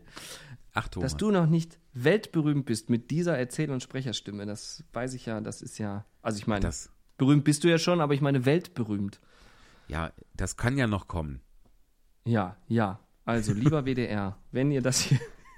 Ich bin im WDR-Sprecherarchiv seit ungefähr 5 Jahren. Das hat mir aber, außer dass ich einen Brief bekommen habe von Katja Riemann, da ist offensichtlich eine Dame für zuständig, die heißt genauso, habe ich da noch bisher nichts von gehabt. Vielleicht sollte ich Katja Riemann noch mal schreiben bei Gelegenheit. Vielleicht hat Katja Riemann auch zweiter Bildungsweg und so, weiß man ja nicht. Also ich meine, vielleicht, ne? Zweites Standbein, stimmt. Ich habe eine Frage zu dem Ablauf. Du hast mir schon eine Einteilung gegeben, wen du liest. Und aber die Kapitelüberschriften lese ich dir auch vor oder einfach? Das würde ich in den Kompetenzbereich des Erzählers packen. Okay, wollen. Und die Kapitel sind hier in römischen Zahlen aufgedruckt. Soll ich trotzdem quasi sagen, wie die Zahl hieße, oder soll ich die einzelnen Buchstaben vorlesen? Nein, das war jetzt eine Spaßfrage. Ich finde das nur vom Bild. Ich finde, das ist für den Hörer schön zu wissen, dass, wenn ich jetzt gleich 34 sage, dass dann da steht XXXIV. Ich finde das einfach visuell schön. Hast du recht. Und ich ich war überrascht, wie viele Kapitel Pinocchio hat. In der Tat, es ist schon recht lang. Und es passiert viel und er macht einfach Woche für Woche Scheiß. So. Krass, aber, ne? Und jetzt hat er sich richtig in die Scheiße geritten hier. Das ist wörtlich gesehen. Also in der letzten Folge hat er ja als Esel im Zirkus gelebt, bis er sich die Beine verknackst hat. Und dann wurde er verkauft, weil der Zirkusdirektor keinen lahmenden Esel mehr haben wollte. Und dann hat ihn jemand verkauft. Und um ihn zu ertränken, um dann ihm das Fell abzuziehen. Ist mit dem direkt vom Markt zum Meer gegangen, hat dem einen Stein ans Bein gebunden und hat dann am Ufer gewartet, bis der Esel ertrunken ist. Und da setzen wir jetzt an der Stelle. Ach, genau. Wie schön. Was für eine schöne Anmoderation, die ich dir gerade versaut habe. Nee, gar nicht. Die hast du erst ermöglicht, hast du die. Kapitel 34. Im Meer wird Pinocchio von den Fischen gefressen und wird dann wieder ein Hampelmann wie früher. Aber während er wegschwimmt, um sich zu retten, verschlingt ihn der schreckliche Haifisch. Als das Eselchen schon etwa 50 Minuten unter Wasser war, meinte der Käufer zu sich selbst: Jetzt muss aber mein armes, lahmes Eselchen schon lange ertrunken sein. Ziehen wir es also wieder heraus und machen aus seinem Fell eine schöne Trommel. Und er fing an, das Seil hochzuziehen, das er ihm an eines der Beine geknüpft hatte. Und der zog und zog, und was meint ihr, was schließlich an der Wasseroberfläche erschien? An der Wasseroberfläche erschien statt eines toten Eselchens ein quicklebendiger Hampelmann, der sich wie ein Aal krümmte und wand. Wie der arme Mann den hölzernen Hampelmann sah, glaubte er zu träumen, stand ganz fassungslos da, und der Mund blieb ihm offen, und die Augen traten ihm aus den Höhlen. Und als er sich wieder ein wenig gefasst hatte, meinte er weinend und stotternd: Wo ist das Eselchen, das ich ins Meer geworfen habe? Das Eselchen bin ich, sagte ihm der Hampelmann lachend. Du? Ich? Ach du Spitzbub, willst du vielleicht deinen Spaß mit mir treiben? Meinen Spaß mit euch treiben? Alles andere, lieber Herr, das ist mein voller Ernst. Aber wieso warst du vor kurzem noch ein Eselchen und bist dann im Wasser zu einem hölzernen Hampelmann geworden? Das wird die Wirkung des Meerwassers gewesen sein. Das Meer macht solche Scherze. Nimm dich in Acht, Hampelmann. Nimm dich in Acht. Glaube ja nicht, dass du dich auf meine Kosten lustig machen kannst. Wehe dir, wenn mir einmal die Geduld reißt. Nun, Herr, soll ich euch die ganze Geschichte erzählen, wie sie wirklich war? Bindet mir das Bein los, dann erzähle ich sie euch. Da band der gute Trottel von einem Käufer, der schon ganz neugierig auf die wahre Geschichte war, das Seil ab. Und Pinocchio, der sich wieder frei fühlte wie ein Vogel in der Luft, begann zu erzählen. Ihr sollt also wissen, dass ich einmal ein hölzerner Hampelmann war, so wie ich es heute bin. Und ich war drauf und dran, ein richtiger Junge zu werden, so wie es viele auf der Welt gibt. Aber weil ich keine Lust zum Lernen hatte und auf schlechte Kameraden hörte, lief ich von zu Hause weg und wachte eines schönen Tages als Esel mit so langen Ohren wieder auf und mit einem so langen Schwanz, wie ich mich geschämt habe. So eine Schande, lieber Herr, möge der himmlische heilige Antonius nicht einmal euch antun. Man brachte mich auf den Eselsmarkt, wo ich von einem Zirkusdirektor gekauft wurde, der sich in den Kopf setzte, aus mir einen großen Tänzer und Reifenspringer zu machen. Aber eines Abends, während der Vorstellung, fiel ich sehr übel und wurde auf beiden Beinen lahm. Da wusste der Direktor nicht, was er mit einem lahmen Esel anfangen sollte und hat mich wieder zum Verkauf auf den Markt bringen lassen. Und ihr habt mich gekauft. Leider. Und ich habe 1 Lira für dich bezahlt. Und wer gibt mir jetzt mein gutes Geld wieder? Warum habt ihr mich denn gekauft? Aus meiner Haut habt ihr eine Trommel machen wollen. Eine Trommel! Leider! Und wo soll ich jetzt ein ganz anderes Fell hernehmen? Macht euch nicht so viele Gedanken, Herr. Esel gibt es genug auf dieser Welt. Sag mal, du frecher Lausbengel. Und deine Geschichte ist damit zu Ende? Nein, antwortete der Hampelmann. Noch 2 Worte und dann ist sie zu Ende. Nachdem ihr mich gekauft hattet, habt ihr mich hierher gebracht, mir aus lauter Menschlichkeit einen schweren Stein an den Hals gebunden und mich dann ins Meer geworfen. Dieses Zartgefühl macht euch große Ehre und ich werde euch ewig dankbar dafür sein. Im Übrigen, lieber Herr, habt ihr dieses Mal eure Rechnung ohne die Fee gemacht. Und wer soll diese Fee sein? Das ist meine Mutter. Und sie gleicht allen guten Müttern, die ihre Kinder sehr lieb haben, sie nie aus ihren Augen verlieren und ihnen in jedem Unglück liebevoll beistehen, auch wenn es diese Kinder wegen ihrer Unbesonnenheit und ihres schlechten Betragens eigentlich verdienen würden, sich selbst überlassen zu werden. Als die gute Fee nun sah, dass ich am Ertrinken war, schickte sie sofort einen riesigen Schwarm Fische zu mir hin, die mich tatsächlich für einen mausetoten Esel hielten und sich daran machten, mich aufzufressen. Und was sie sich für riesige Happen nahmen. Ich hätte nie geglaubt, dass die Fische noch gefräßiger als kleine Jungen sein könnten. Sie fraßen meine Schnauze, meinen Hals und meine Mähne, meine Haut an den Beinen, mein Fell auf dem Rücken. Und da war sogar ein freundlicher kleiner Fisch, der sich dazu herabließ, meinen Schwanz aufzufressen. Von heute an, sagte der Käufer voller Abscheu, werde ich, so wahr mir Gott helfe, niemals mehr Fisch essen. Es wäre mir doch zu unangenehm, im Magen einer Seebarbe oder eines gebratenen Schellfischs einen Eselsschwanz zu finden. Ich bin genau derselben Ansicht, entgegnete der Hampelmann und lachte. Übrigens, als die Fische diese ganze Eselshaut, die mich von Kopf bis Fuß eingewickelt hielt, abgefressen hatten, stießen sie natürlich auf die Knochen oder besser gesagt aufs Holz, denn wie ihr seht, bin ich ganz aus bestem Hartholz. Aber schon nach den ersten Bissen merkten diese gefräßigen Fische, dass das Holz nichts für ihre Gaumen war und stoben voller Abscheu vor dieser unverdaulichen Speise nach allen Seiten davon, ohne sich nur ein einziges Mal umzudrehen und Dankeschön zu sagen. Und damit habe ich euch die Geschichte erzählt, warum ihr einen Hampelmann und nicht einen Esel mit eurem Seil aus dem Wasser gezogen habt. Ach, ich pfeife auf deine Geschichte, schrie der Käufer zornig. Ich habe 1 Lira für dich bezahlt und will mein Geld wieder haben. Weißt du, was ich jetzt mache? Ich bringe dich wieder auf den Markt zurück und verkaufe dich nochmal als trockenes Holz zum Feuer anzünden. Verkauft mich ruhig, ich habe nichts dagegen, meinte Pinocchio. Aber während er das sagte, sprang er mit einem mächtigen Satz ins Wasser. Und er schwamm lustig drauf los und immer weiter von der Küste weg und rief dem armen Käufer zu: Lebt wohl, Herr! Falls ihr ein Fell für eine Trommel brauchen solltet, denkt an mich. Und er schwamm noch weiter hinaus. Und nach einer Weile drehte er sich wieder um und schrie noch lauter: Lebt wohl, Herr! Falls ihr zum Feueranzünden etwas trockenes Holz brauchen solltet, dann denkt an mich. und im Handumdrehen war er schon so weit draußen, dass man ihn fast nicht mehr erkennen konnte. Das heißt, man sah auf der Meeresoberfläche nur ein schwarzes Pünktchen, das von Zeit zu Zeit die Beine aus dem Wasser streckte und Sprünge und Überschläge machte, wie ein verspielter Delfin. Während Pinocchio so aufs Geratewohl weiterschwamm, sah er mitten im Meer einen Felsen, der aus weißem Marmor zu sein schien, und oben auf dem Felsen stand eine niedliche kleine Ziege, die liebevoll blökte und ihm Zeichen machte, näher zu kommen. Das Sonderbarste aber war, dass sie kein weißes oder schwarzes oder scheckiges Fell hatte wie alle anderen Ziegen, sondern ein tiefblaues, und zwar von so einem leuchtenden Tiefblau, dass es beinahe wie das Haar des schönen kleinen Mädchens aussah.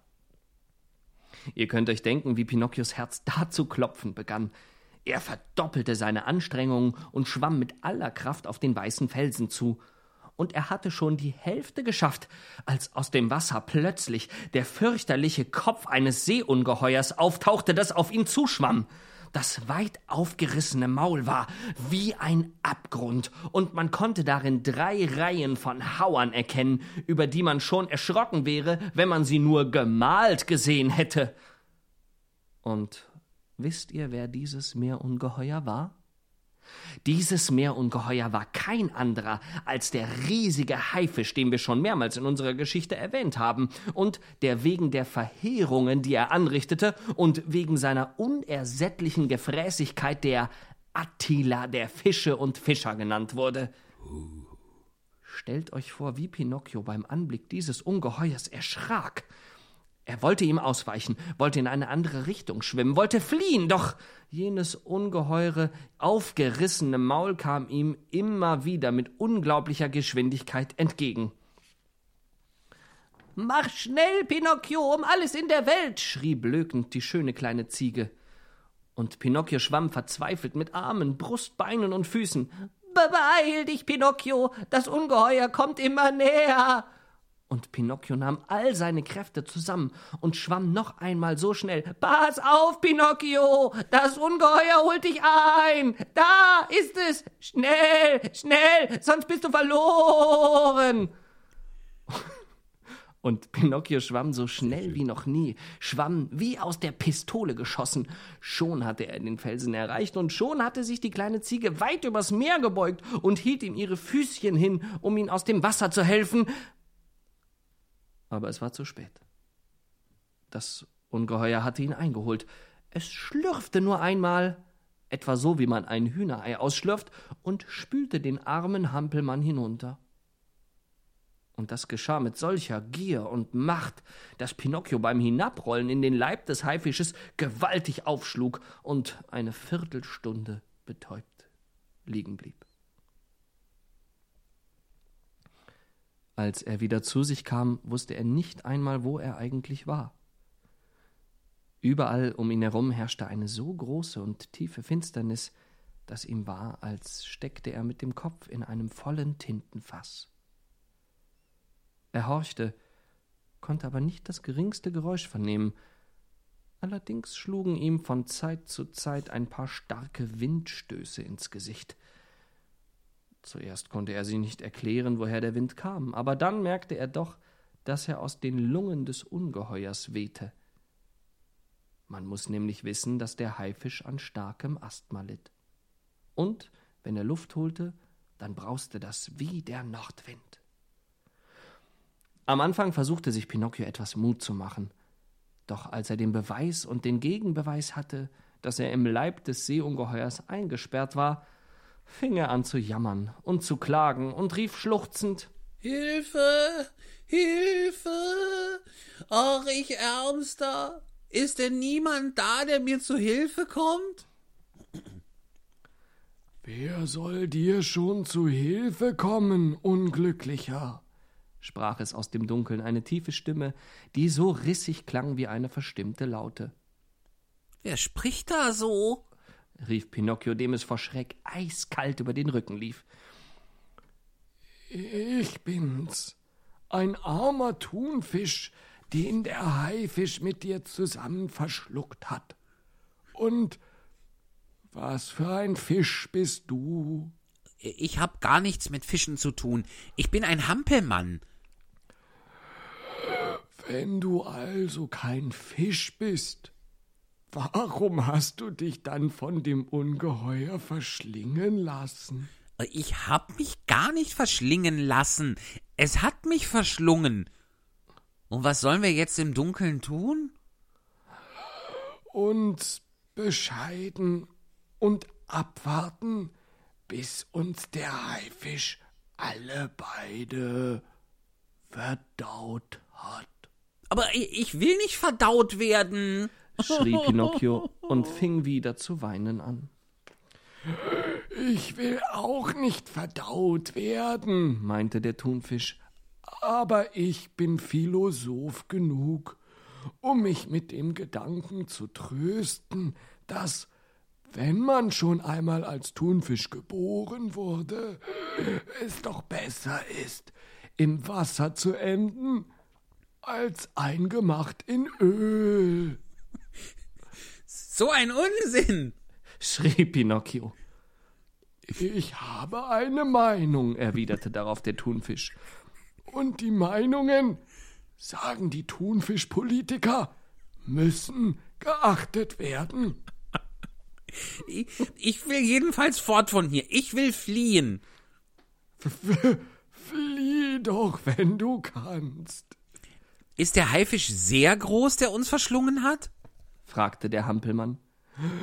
Stell dir vor, sein Körper ist ohne Schwanz 1 Kilometer lang. Während sie im Dunkeln diese Unterredung hatten, glaubte Pinocchio ganz in der Ferne einen schwachen Schimmer zu sehen. Was mag das für ein Lichtchen da ganz hinten sein? Wunderte sich Pinocchio. Wahrscheinlich ein Leidensgenosse von uns, der darauf wartet, verdaut zu werden. Ich will zu ihm hin. Vielleicht ist es irgendein alter Fisch, der mir sagen kann, wie man hier rauskommt. Das wünsche ich dir von ganzem Herzen, mein lieber Hampelmann. Auf Wiedersehen, Thunfisch.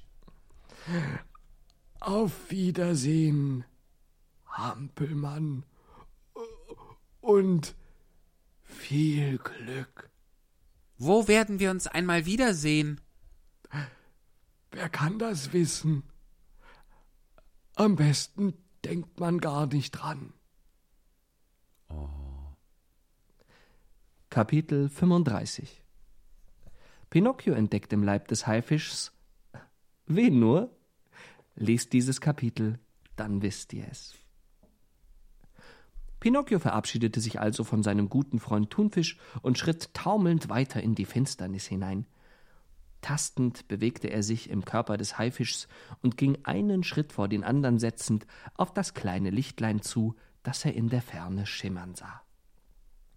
Und beim Gehen merkte er, wie er mit den Füßen durch eine fettige und glitschige Flüssigkeit patschte, die so stark nach gebratenem Fisch roch, dass er sich wie inmitten der Fastenzeit vorkam.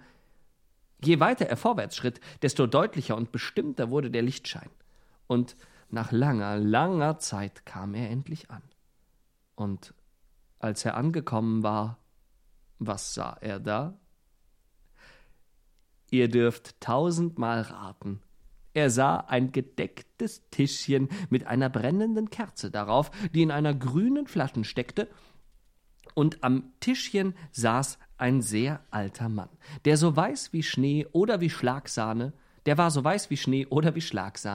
und kaute ein paar lebendige Fischchen. Und die Fischchen waren so lebendig, dass sie ihm beim Essen sogar manchmal aus dem Mund heraussprangen. Bei diesem Anblick wurde Pinocchio von so heftiger und unvermittelter Freude gepackt, dass er schier den Verstand verlor. Er wollte lachen, er wollte weinen, er wollte so viel sagen. Stattdessen stotterte er nur abgerissene und unzusammenhängende Worte. Schließlich konnte er doch einen Freudenschrei ausstoßen, breitete seine Arme aus, warf sich dem alten Mann an den Hals und rief: Ach du, mein lieber Papa, endlich habe ich euch wiedergefunden. Jetzt will ich euch nie, nie, nie, nie wieder verlassen. Also sehe ich doch recht, sagte der alte Mann und rieb sich die Augen. Also bist du wirklich mein lieber Pinocchio? Ja, ich bin's, wirklich ich.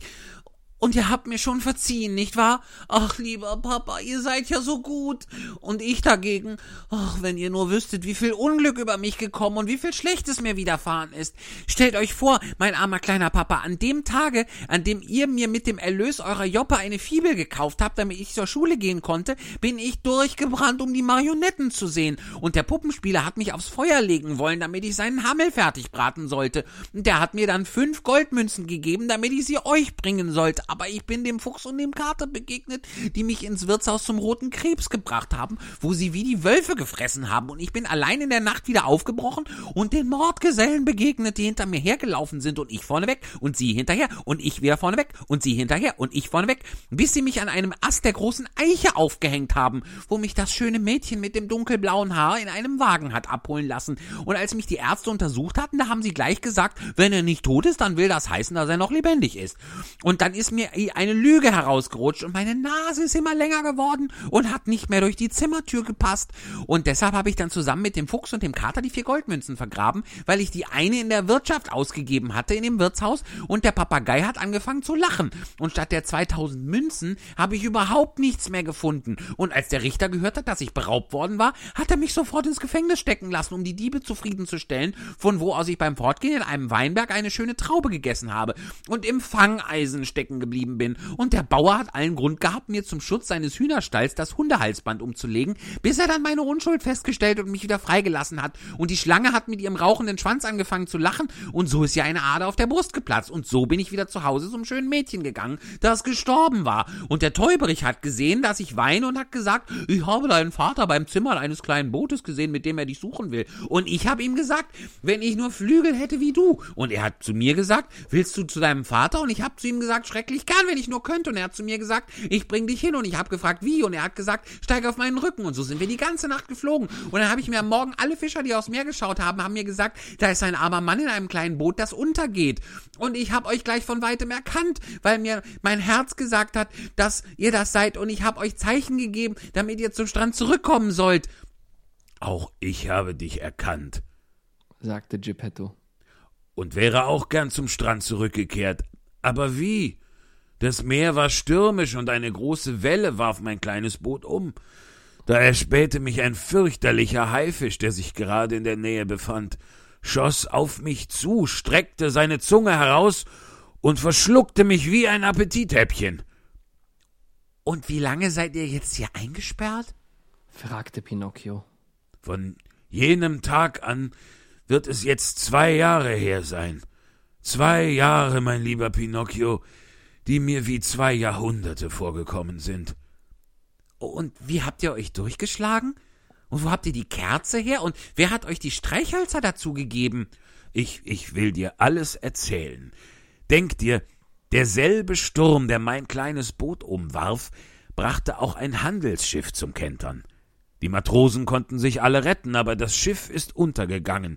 Und derselbe Haifisch, der an jenem Tag einen Riesenhunger hatte, hat auch das Schiff verschlungen.« »Wie, er hat es auf einmal verschlungen?« staunte Pinocchio. »Ja, auf einmal. Und er hat nur den Mastbaum wieder ausgespuckt, weil er ihm wie eine Gräte zwischen den Zähnen hängen geblieben war. Zu meinem großen Glück hatte das Schiff Fleisch und auch Zwieback in Büchsen, also geröstetes Brot, Flaschenwein, Rosinen, Käse, Kaffee, Zucker, Stearinkerzen und Streichholzschachteln geladen. Leider keinen Tee, naja. Von diesen Herrlichkeiten habe ich 2 Jahre lang leben können. Aber jetzt ist die Vorratskammer leer und die Kerze, die du hier brennen siehst, ist die letzte, die mir geblieben ist.« »Und dann?« »Und dann, mein Lieber, werden wir beide im Dunkeln bleiben.« »Wenn das so ist, mein lieber Papa«, sagte Pinocchio, »dann ist eben keine Zeit mehr zu verlieren. Wir müssen auf der Stelle ans Fliehen denken.« »Ans Fliehen? Wie denn?« »Wir müssen durchs Haifischmaul und uns dann ins Meer stürzen.« »Du hast gut reden, aber ich, mein lieber Pinocchio, kann nicht schwimmen.« »Ist das denn wichtig? Ihr setzt euch einfach auf meine Schultern. Ich bin ja ein guter Schwimmer und werde euch schon heil ans Ufer bringen.« »Das bildest du dir ein, mein lieber Junge«, erwiderte Geppetto, schüttelte den Kopf und lächelte bitter. »Glaubst du denn, dass ein Hampelmann wie du, der noch nicht einmal 1 Meter groß ist, so viel Kraft hat, mich auf seinen Schultern zu tragen? Versucht es nur, und ihr werdet schon sehen. Auf jeden Fall, wenn wir schon einmal sterben müssen, dann ist es wenigstens ein Trost, gemeinsam zu sterben.« Und ohne noch Worte zu verlieren, nahm Pinocchio die Kerze in die Hand, ging voraus, um zu leuchten, und forderte seinen Vater auf: »Komm nur nach und habt keine Angst!« Und so gingen sie ein gutes Stück und schritten durch den ganzen Magen und durch den ganzen Körper des Haifischs. Doch als sie die Stelle erreicht hatten, wo die Kehle des Ungeheuers begann, hielten sie es doch für ratsam, stehen zu bleiben, um sich umzuschauen und den günstigsten Augenblick zur Flucht abzupassen. Nun muss man wissen, dass der Haifisch sehr alt und herzkrank war und zudem noch an Asthma litt und deshalb mit offenem Mund schlafen musste. Und deshalb konnte Pinocchio, der unten an der Kehle stand und Ausschau hielt, durch das riesige offene Maul ein Stück Sternenhimmel und herrlichen Mondschein erkennen. »Das ist der rechte Augenblick zur Flucht«, flüsterte er seinem Papa zu. »Der Haifisch schläft wie ein Siebenschläfer und das Meer ist ruhig und taghell. Folgt mir nur, Väterchen, bald werden wir gerettet sein.« Gesagt, getan. Sie stiegen die Kehle des Meeresungeheuers hoch und als sie sich in dem riesigen Maul befanden, schritten sie auf Zehenspitzen über die Zunge. Eine Zunge, die so breit und so lang wie ein Gartenweg war. Und sie wollten gerade den großen Sprung wagen und sich ins Meer stürzen, als der Haifisch auf einmal niesen musste. Und bei dem Niesen gab es so einen gewaltigen Rückstoß, dass Pinocchio und Geppetto wieder in den Magen des Ungeheuers zurückflogen. Durch den heftigen Aufprall verlöschte die Kerze und Vater und Sohn blieben im Dunkeln. »Und jetzt?«, fragte Pinocchio und wurde ganz ernst dabei. »Jetzt sind wir verloren, mein Junge.« »Warum verloren?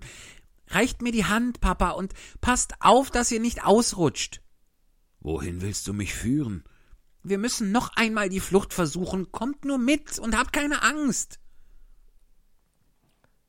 Pinocchio nahm seinen Vater an der Hand und sie stiegen wieder auf Zehenspitzen die Kehle des Ungeheuers hinauf, die ganze Zunge entlang und kletterten über die 3 Reihen riesiger Zähne. Und bevor sie den großen Sprung wagten, sagte der Hampelmann zu seinem Vater: »Setzt euch Huckepack auf meine Schultern und haltet euch gut fest. Alles andere lasst nur meine Sache sein.« Kaum hatte sich Geppetto gut auf den Schultern seines Sohnes zurechtgesetzt, als Pinocchio voller Selbstvertrauen ins Meer sprang und zu schwimmen begann. Das Meer war ruhig wie Öl. Der Mond schien in seiner ganzen Helligkeit und der Haifisch schlief seinen Schlaf weiter, der so tief und fest war, dass ihn kein Kanonendonner hätte wecken können. Ach, so viel zu Pinocchio für diese Folge. Vielen Gut, Dank, lieber Thomas. Das war mir eine große Freude. Das hat riesigen Spaß gemacht. Es war auch sehr schön, dich als Ziege und als Thunfisch zu hören. Ich glaube, dein Rollenfach hat sich über den jugendlichen Liebhaber hinaus heute deutlich erweitert. Das ist doch, dafür hat es sich doch schon gelohnt. Wunderbar. Sag mal, gerade noch, wir sind ja traditionell jetzt dann am Ende dieser Folge. Ich würde sehr gerne noch dir die Möglichkeit geben, dass wir auch für dich ein bisschen werben. Was steht denn, sofern gespielt werden kann, steht bei dir was an in nächster Zeit? Magst du da noch was erzählen? Naja, also das ist tatsächlich gerade, wir sind ja für alle, die es später hören, jetzt gerade in dieser Phase, wo der 2. Lockdown stattfindet und gerade über Verschärfungen debattiert wird, die wahrscheinlich in Kraft treten werden. Deswegen fällt alles, wofür ich jetzt sonst Werbung gemacht hätte, ein bisschen leider nach hinten oder wird verschoben. Eben, ich bin gerade bei Himmel und Kölle, bei dem neuen Köln-Musical, was das ja gerade noch geschafft hat, Premiere zu haben. Da stimmt, gerade noch so, ne? Alte, genau, die bin ich zum Glück muss man sagen. Aber da bin ich eigentlich die alternierende Besetzung des Pfarrers Elmar. Das heißt, zu meiner Premiere kam es leider noch nicht, aber da sind eigentlich für Dezember, Januar und auch Anfang Februar noch einige Vorstellungen geplant. Ich denke, es liegt auf der Hand, ich muss es nicht dabei sagen, wenn Lockdown ist, finden diese Vorstellungen natürlich nicht statt, klar, aber ich sage es trotzdem, guckt mal auf der Homepage von Himmel und Kölle oder auf meiner Homepage www.thomashohler.com. Da stehen Spieltermine, die geplant waren, stehen da drauf. Ich werde mir jetzt auch nicht die Mühe machen, das bei jedem einzelnen Termin zu aktualisieren. Das sehen die Interessierten dann ja bei den entsprechenden Theatern und Veranstaltern. Des Weiteren spiele ich am Staatstheater Darmstadt Last Five Years mit der Maxine Kassis zusammen in einer, sagen wir mal, außergewöhnlichen Inszenierung im großen Haus. Wir haben da auch Videokameras und Leinwände im Einsatz und Kameramänner auf der Bühne. Cool. Das ist ein sehr spannendes Projekt gewesen und lohnt sich auf jeden Fall, da mal vorbeizuschauen, wenn wir das wieder spielen. Genau, ach man, jetzt zähle ich halt alle Projekte mal auf, wenn wir schon so dabei sind. Ja, natürlich. Ich hätte eigentlich eine Wiederaufnahme am Aalto-Theater gehabt von einer, nennen wir es mal Musikrevue aus den 60er Jahren. Das Projekt heißt Yesterday. Das hätten wir jetzt im Dezember und Januar oder ich denke auch Dezember ist unwahrscheinlich, im Januar vielleicht machen wir die Termine hoffentlich dann wieder. Da war ursprünglich der erste Teil eine Art Theaterstück, der zweite Teil eine Art Konzert.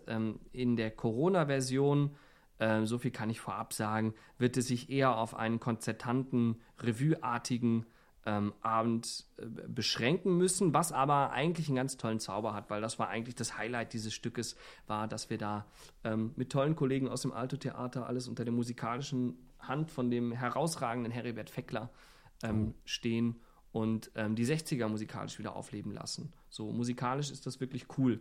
Das klingt super, ja. Ja, wirklich. Also das ist, unter dem Aspekt ist das toll. Und eben eine coole Band dabei, auch einige Musiker lustigerweise, die ich eben auch aus Wahnsinn und so noch kenne. Also da sind tolle Menschen mit an Bord. Und das klingt echt schön. Ich hoffe, dass das wirklich bald und oft noch stattfinden kann, wie all deine anderen Produktionen. Und drück da sehr die Daumen für. Danke dir. Und genau, und sonst jetzt, was Weihnachten angeht, genau gerade wegen Lockdown und wie und so weiter. Ich hab 2, 3 kleine Sachen in der Planung. Ist heute leider noch nicht spruchreif, aber wir haben es ja vorhin schon mal angedeutet. Guckt unbedingt bei Klangpoesie vorbei. Richtig. Da lohnt sich ein Blick drauf. So viel kann ich dazu verraten. Damit ist doch eigentlich schon alles gesagt. Ich glaube auch. www.twitch.tv/klangpoesie.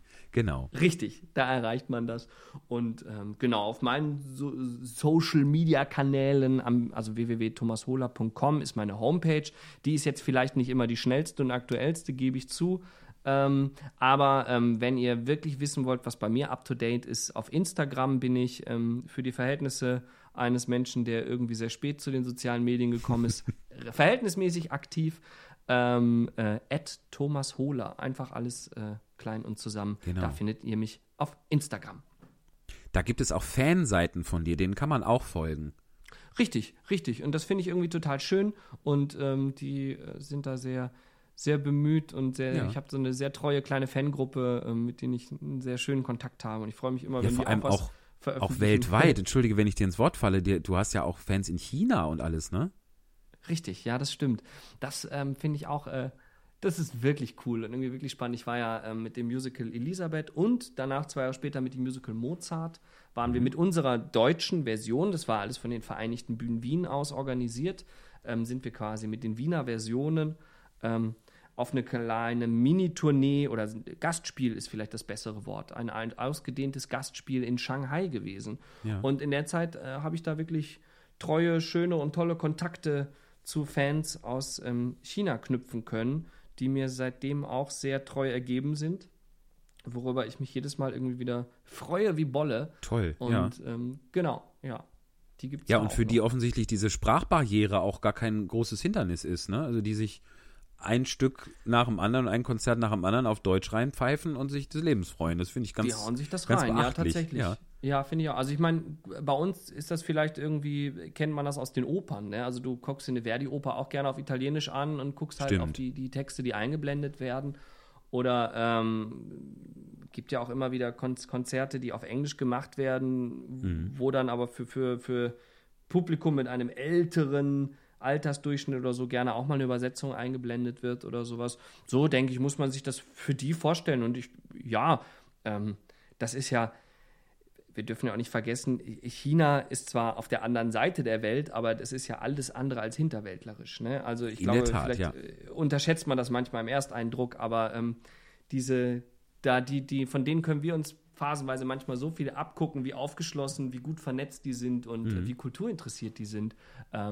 Ich finde das Einzige, was ich da manchmal, jetzt kommen wir wieder ins Plaudern, ich plaudere so gerne mit dir. Ja, danke, gleichfalls.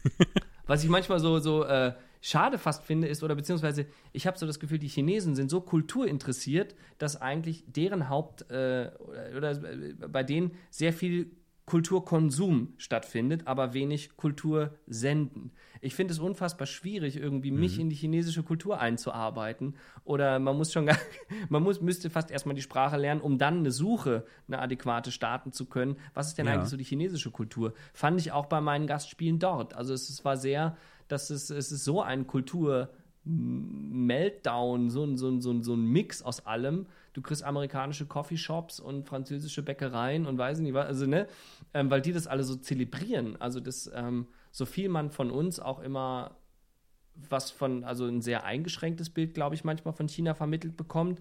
Man bekommt ja immer, finde ich, jetzt böse zu formulieren, vermittelt, das sei da alles nur ein unterdrückter Kommunistenstaat und das müssten alle irgendwie traurig auf den Boden gucken und so. Im Gegenteil, das ist eine extrem bunte, offene, extrem schnelllebige Welt da drüben, die natürlich auch Punkte hat, die man bestimmt mal irgendwie aus unserer, ich sag mal, freiheitsliebenden Weltoffenheit kritisieren kann und muss, bestimmt. Was Menschenrechte und sowas angeht, in der Tat natürlich auch, klar. Ja, also über die Politik von China, da will ich mich gar nicht, genau. Das da weiß noch ich ein weiteres Feld, drüber. Ja, natürlich. Das ist ein anderes und weiteres Feld, aber eben, wenn man jetzt über die Kultur in China redet, finde ich, muss man da auch mal eine Lanze brechen und sagen, das ist echt krass, was die sich da ankarren und was die für ein Interesse und was die für ein, wie die das zelebrieren. Das ist wirklich schön.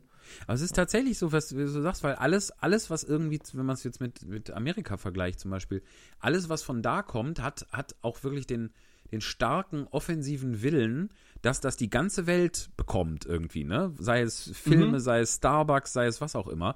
Das hat die chinesische Kultur tatsächlich so überhaupt nicht. Nee. Erstaunlich. Nee. Tja, und auch wenn man jetzt mal wieder, ich bin wirklich, wirklich alles andere als geschichtlich bewandert, aber irgendwie wirkt es ja so, als ob das arme China, das habe ich auch noch schön falsch ausgesprochen, das arme China. Du meinst China, ja. Genau, für unsere süddeutschen Zuhörer, China übrigens, wir reden über China. Irgendwie alle paar Jahrhunderte immer irgendwie militärisch überrannt und niedergemetzelt wird, ne? So eine arme Kultur, die immer irgendwie mit Einstecken beschäftigt war, habe ich manchmal das Gefühl. Ja, stimmt. Ach Mensch. Thomas, mein Lieber, das tatsächlich ein weites Feld, da können wir gerne mal bei Gelegenheit eine weitere Folge, wir können sowieso mal eine weitere Folge. Hättest du das jetzt nicht gesagt, ich hätte mich jetzt einfach ganz frech auf eine zweite Folge irgendwann mal bei dir eingeladen. Also wir sind sehr jetzt, gerne. Wir haben wahrscheinlich den zeitlichen Rahmen um 5 Stunden gesprengt, was diesen Podcast angeht. Nö, das so krass ist es noch nicht. Ach, wie schön. Ist ja auch egal, das ist ja ein Podcast, hat ja kein Limit. Das ist ja auch das Schöne an der ganzen Podcast-Welt, dass man einfach, dass da Zeit ist. Ne? Keine Vorgaben, keine Sendepläne, das ist einfach, man quatscht drauf los und das ist schön so. Ja, also komm gerne wieder, würde ich mich sehr drüber freuen. Ich habe großen Spaß an dieser Folge gehabt. Und ihr da draußen hoffentlich auch. Wenn ja, sei nochmal die freundliche Bitte der Hinweis auf eine virtuelle, also auf eine nicht nur virtuelle, sondern um eine Spende in unseren virtuellen Hut bei PayPal unter Spontanlesung. Guckt euch alles an, schaut alles, was es von Thomas bei YouTube gibt, geht in Konzerte, guckt die Late-Night-Max-Show, abonniert alles und dann ist die Weihnachtszeit auch ganz schnell gefüllt und vorbei. Dann haben wir das hinter uns. Und dann ist auch das Jahr vorbei. Und dann wird's besser. Thomas, mein Lieber. Michael. So, jetzt bist du nämlich weg, weil meine iPods... Ich höre dich, ja, ich warte weiß, mal. Ich glaube, das ist eine technische... So, lieber Thomas, warte kurz. Technischer Hinweis. Ich höre dich sehr gut. Ja, so, entschuldige, meine Kopfhörer war der Akku jetzt platt. Das heißt, ich habe das, was du zuletzt gesagt hast, nicht mehr mitbekommen. Bitte sei noch mal so gut. Ich habe eigentlich nur, die Hörer wissen es schon, ich habe dich darauf hingewiesen, dass ich dich sehr gut höre, trotzdem. Aber wie das ja so ist, das hast du ja nicht gehört. Nein, aber alles gut. Ich hab deine wunderschöne Abmoderation, habe ich mitbekommen. Kann dem fast nichts hinzufügen, außer mich auch bei den Hörern zu bedanken, die vielleicht sogar bis zum Ende hier dran geblieben sind. Vielleicht, im besten Fall. Und ich wünsche denen allen eine wirklich tolle Weihnachtszeit. Das kann man ja ab jetzt ja schon machen. Stimmt, ja. Kommt gut durch diese Zeit. Und ich hab was Schönes gelesen. Ganz kleines Ding fällt mir gerade spontan ein. Bitte. Auch so ein Instagram-Meme irgendwie, wo das stand. Aber ich fand das toll, weil ich dachte, es war auf Englisch, aber ich übersetze jetzt mal kurz. Ich dachte, 2020 wird für mich das Jahr, wo ich ganz viel, wird ein tolles Jahr, wo ich am Ende sage, ich habe viel erreicht und viel erlebt. Und jetzt ist es, ich gebe es nur sinngemäß wieder, jetzt ist es ein Jahr geworden, wo ich am Ende sehr dankbar für alles bin, was ich habe. Irgendwie so. Das fand ich eigentlich einen schönen Gedanken, um das mal positiv mitzugeben. Ich habe es jetzt ein bisschen, ich habe es nicht so auf den Punkt formuliert, weil es Englisch war. Ich fand es schön. Aber ihr wisst, was ich meine. Ne? Wenn ihr denkt, es geht nicht immer um dieses nach vorne gehen, sondern auch einfach mal innehalten und sagen, aber ich habe ein Dach über meinem Kopf, ich habe tolle Menschen in meinem Leben und irgendwie habe ich jetzt auch viel Zeit für Besinnlichkeit. Kann ja auch mal schön sein. Ne? Absolut. Es gibt vieles, das man schätzen kann und wofür man dankbar sein kann. Trotz allem. Total. Das ist richtig. Total. Ich danke dir für die Einladung, lieber Michael. Ich danke dir sehr, dass du die angenommen hast. Bis ganz bald. Bis bald. Mach's gut. Mach's gut. Du auch. Tschüss. Tschüss. Ohne Probe, ganz nach oben. Halt. Moment. Ich habe ja was vergessen. Wir haben eine Nachricht von Eva aus unserer neuen Reihe Was macht eigentlich Eva? In ihrer Babypause. Und die kommt jetzt. Wollte ich euch ja nicht vorenthalten. Habe ich bloß vergessen. Entschuldigung. So, jetzt aber. Ja, hallo ihr Lieben, ich grüße wieder vom Mittelpunkt der Erde. Diesmal rauscht es hier gar nicht so, es ist viel stiller, beinahe irritierend. Und ich hatte wirklich mal Zeit, ein paar Sachen zu bearbeiten. Ich habe ganz tolle, kreative Schreibaufgaben, die ich zwischendrin erledigen kann und das macht mir total viel Spaß. Darf Monologe schreiben und eine nette Kurzgeschichte, das ist aber noch nicht so spruchreif, aber macht mir total Freude. Also hier in Mittelerde passiert so einiges. Alles allerdings mit ein bisschen zu wenig Schlaf. Dafür, wenn ich jetzt hier gerade rausgucke, mit einem roten Silberstreif am Horizont. Ich schicke euch ganz liebe Grüße. Ich hoffe, euch geht's gut. Ja, danke schön, liebe Eva. Vielen Dank für die Nachricht und im besten Sinne und an alle, gute Nacht. Ohne Probe, ganz nach oben. Ohne Probe, ganz nach oben.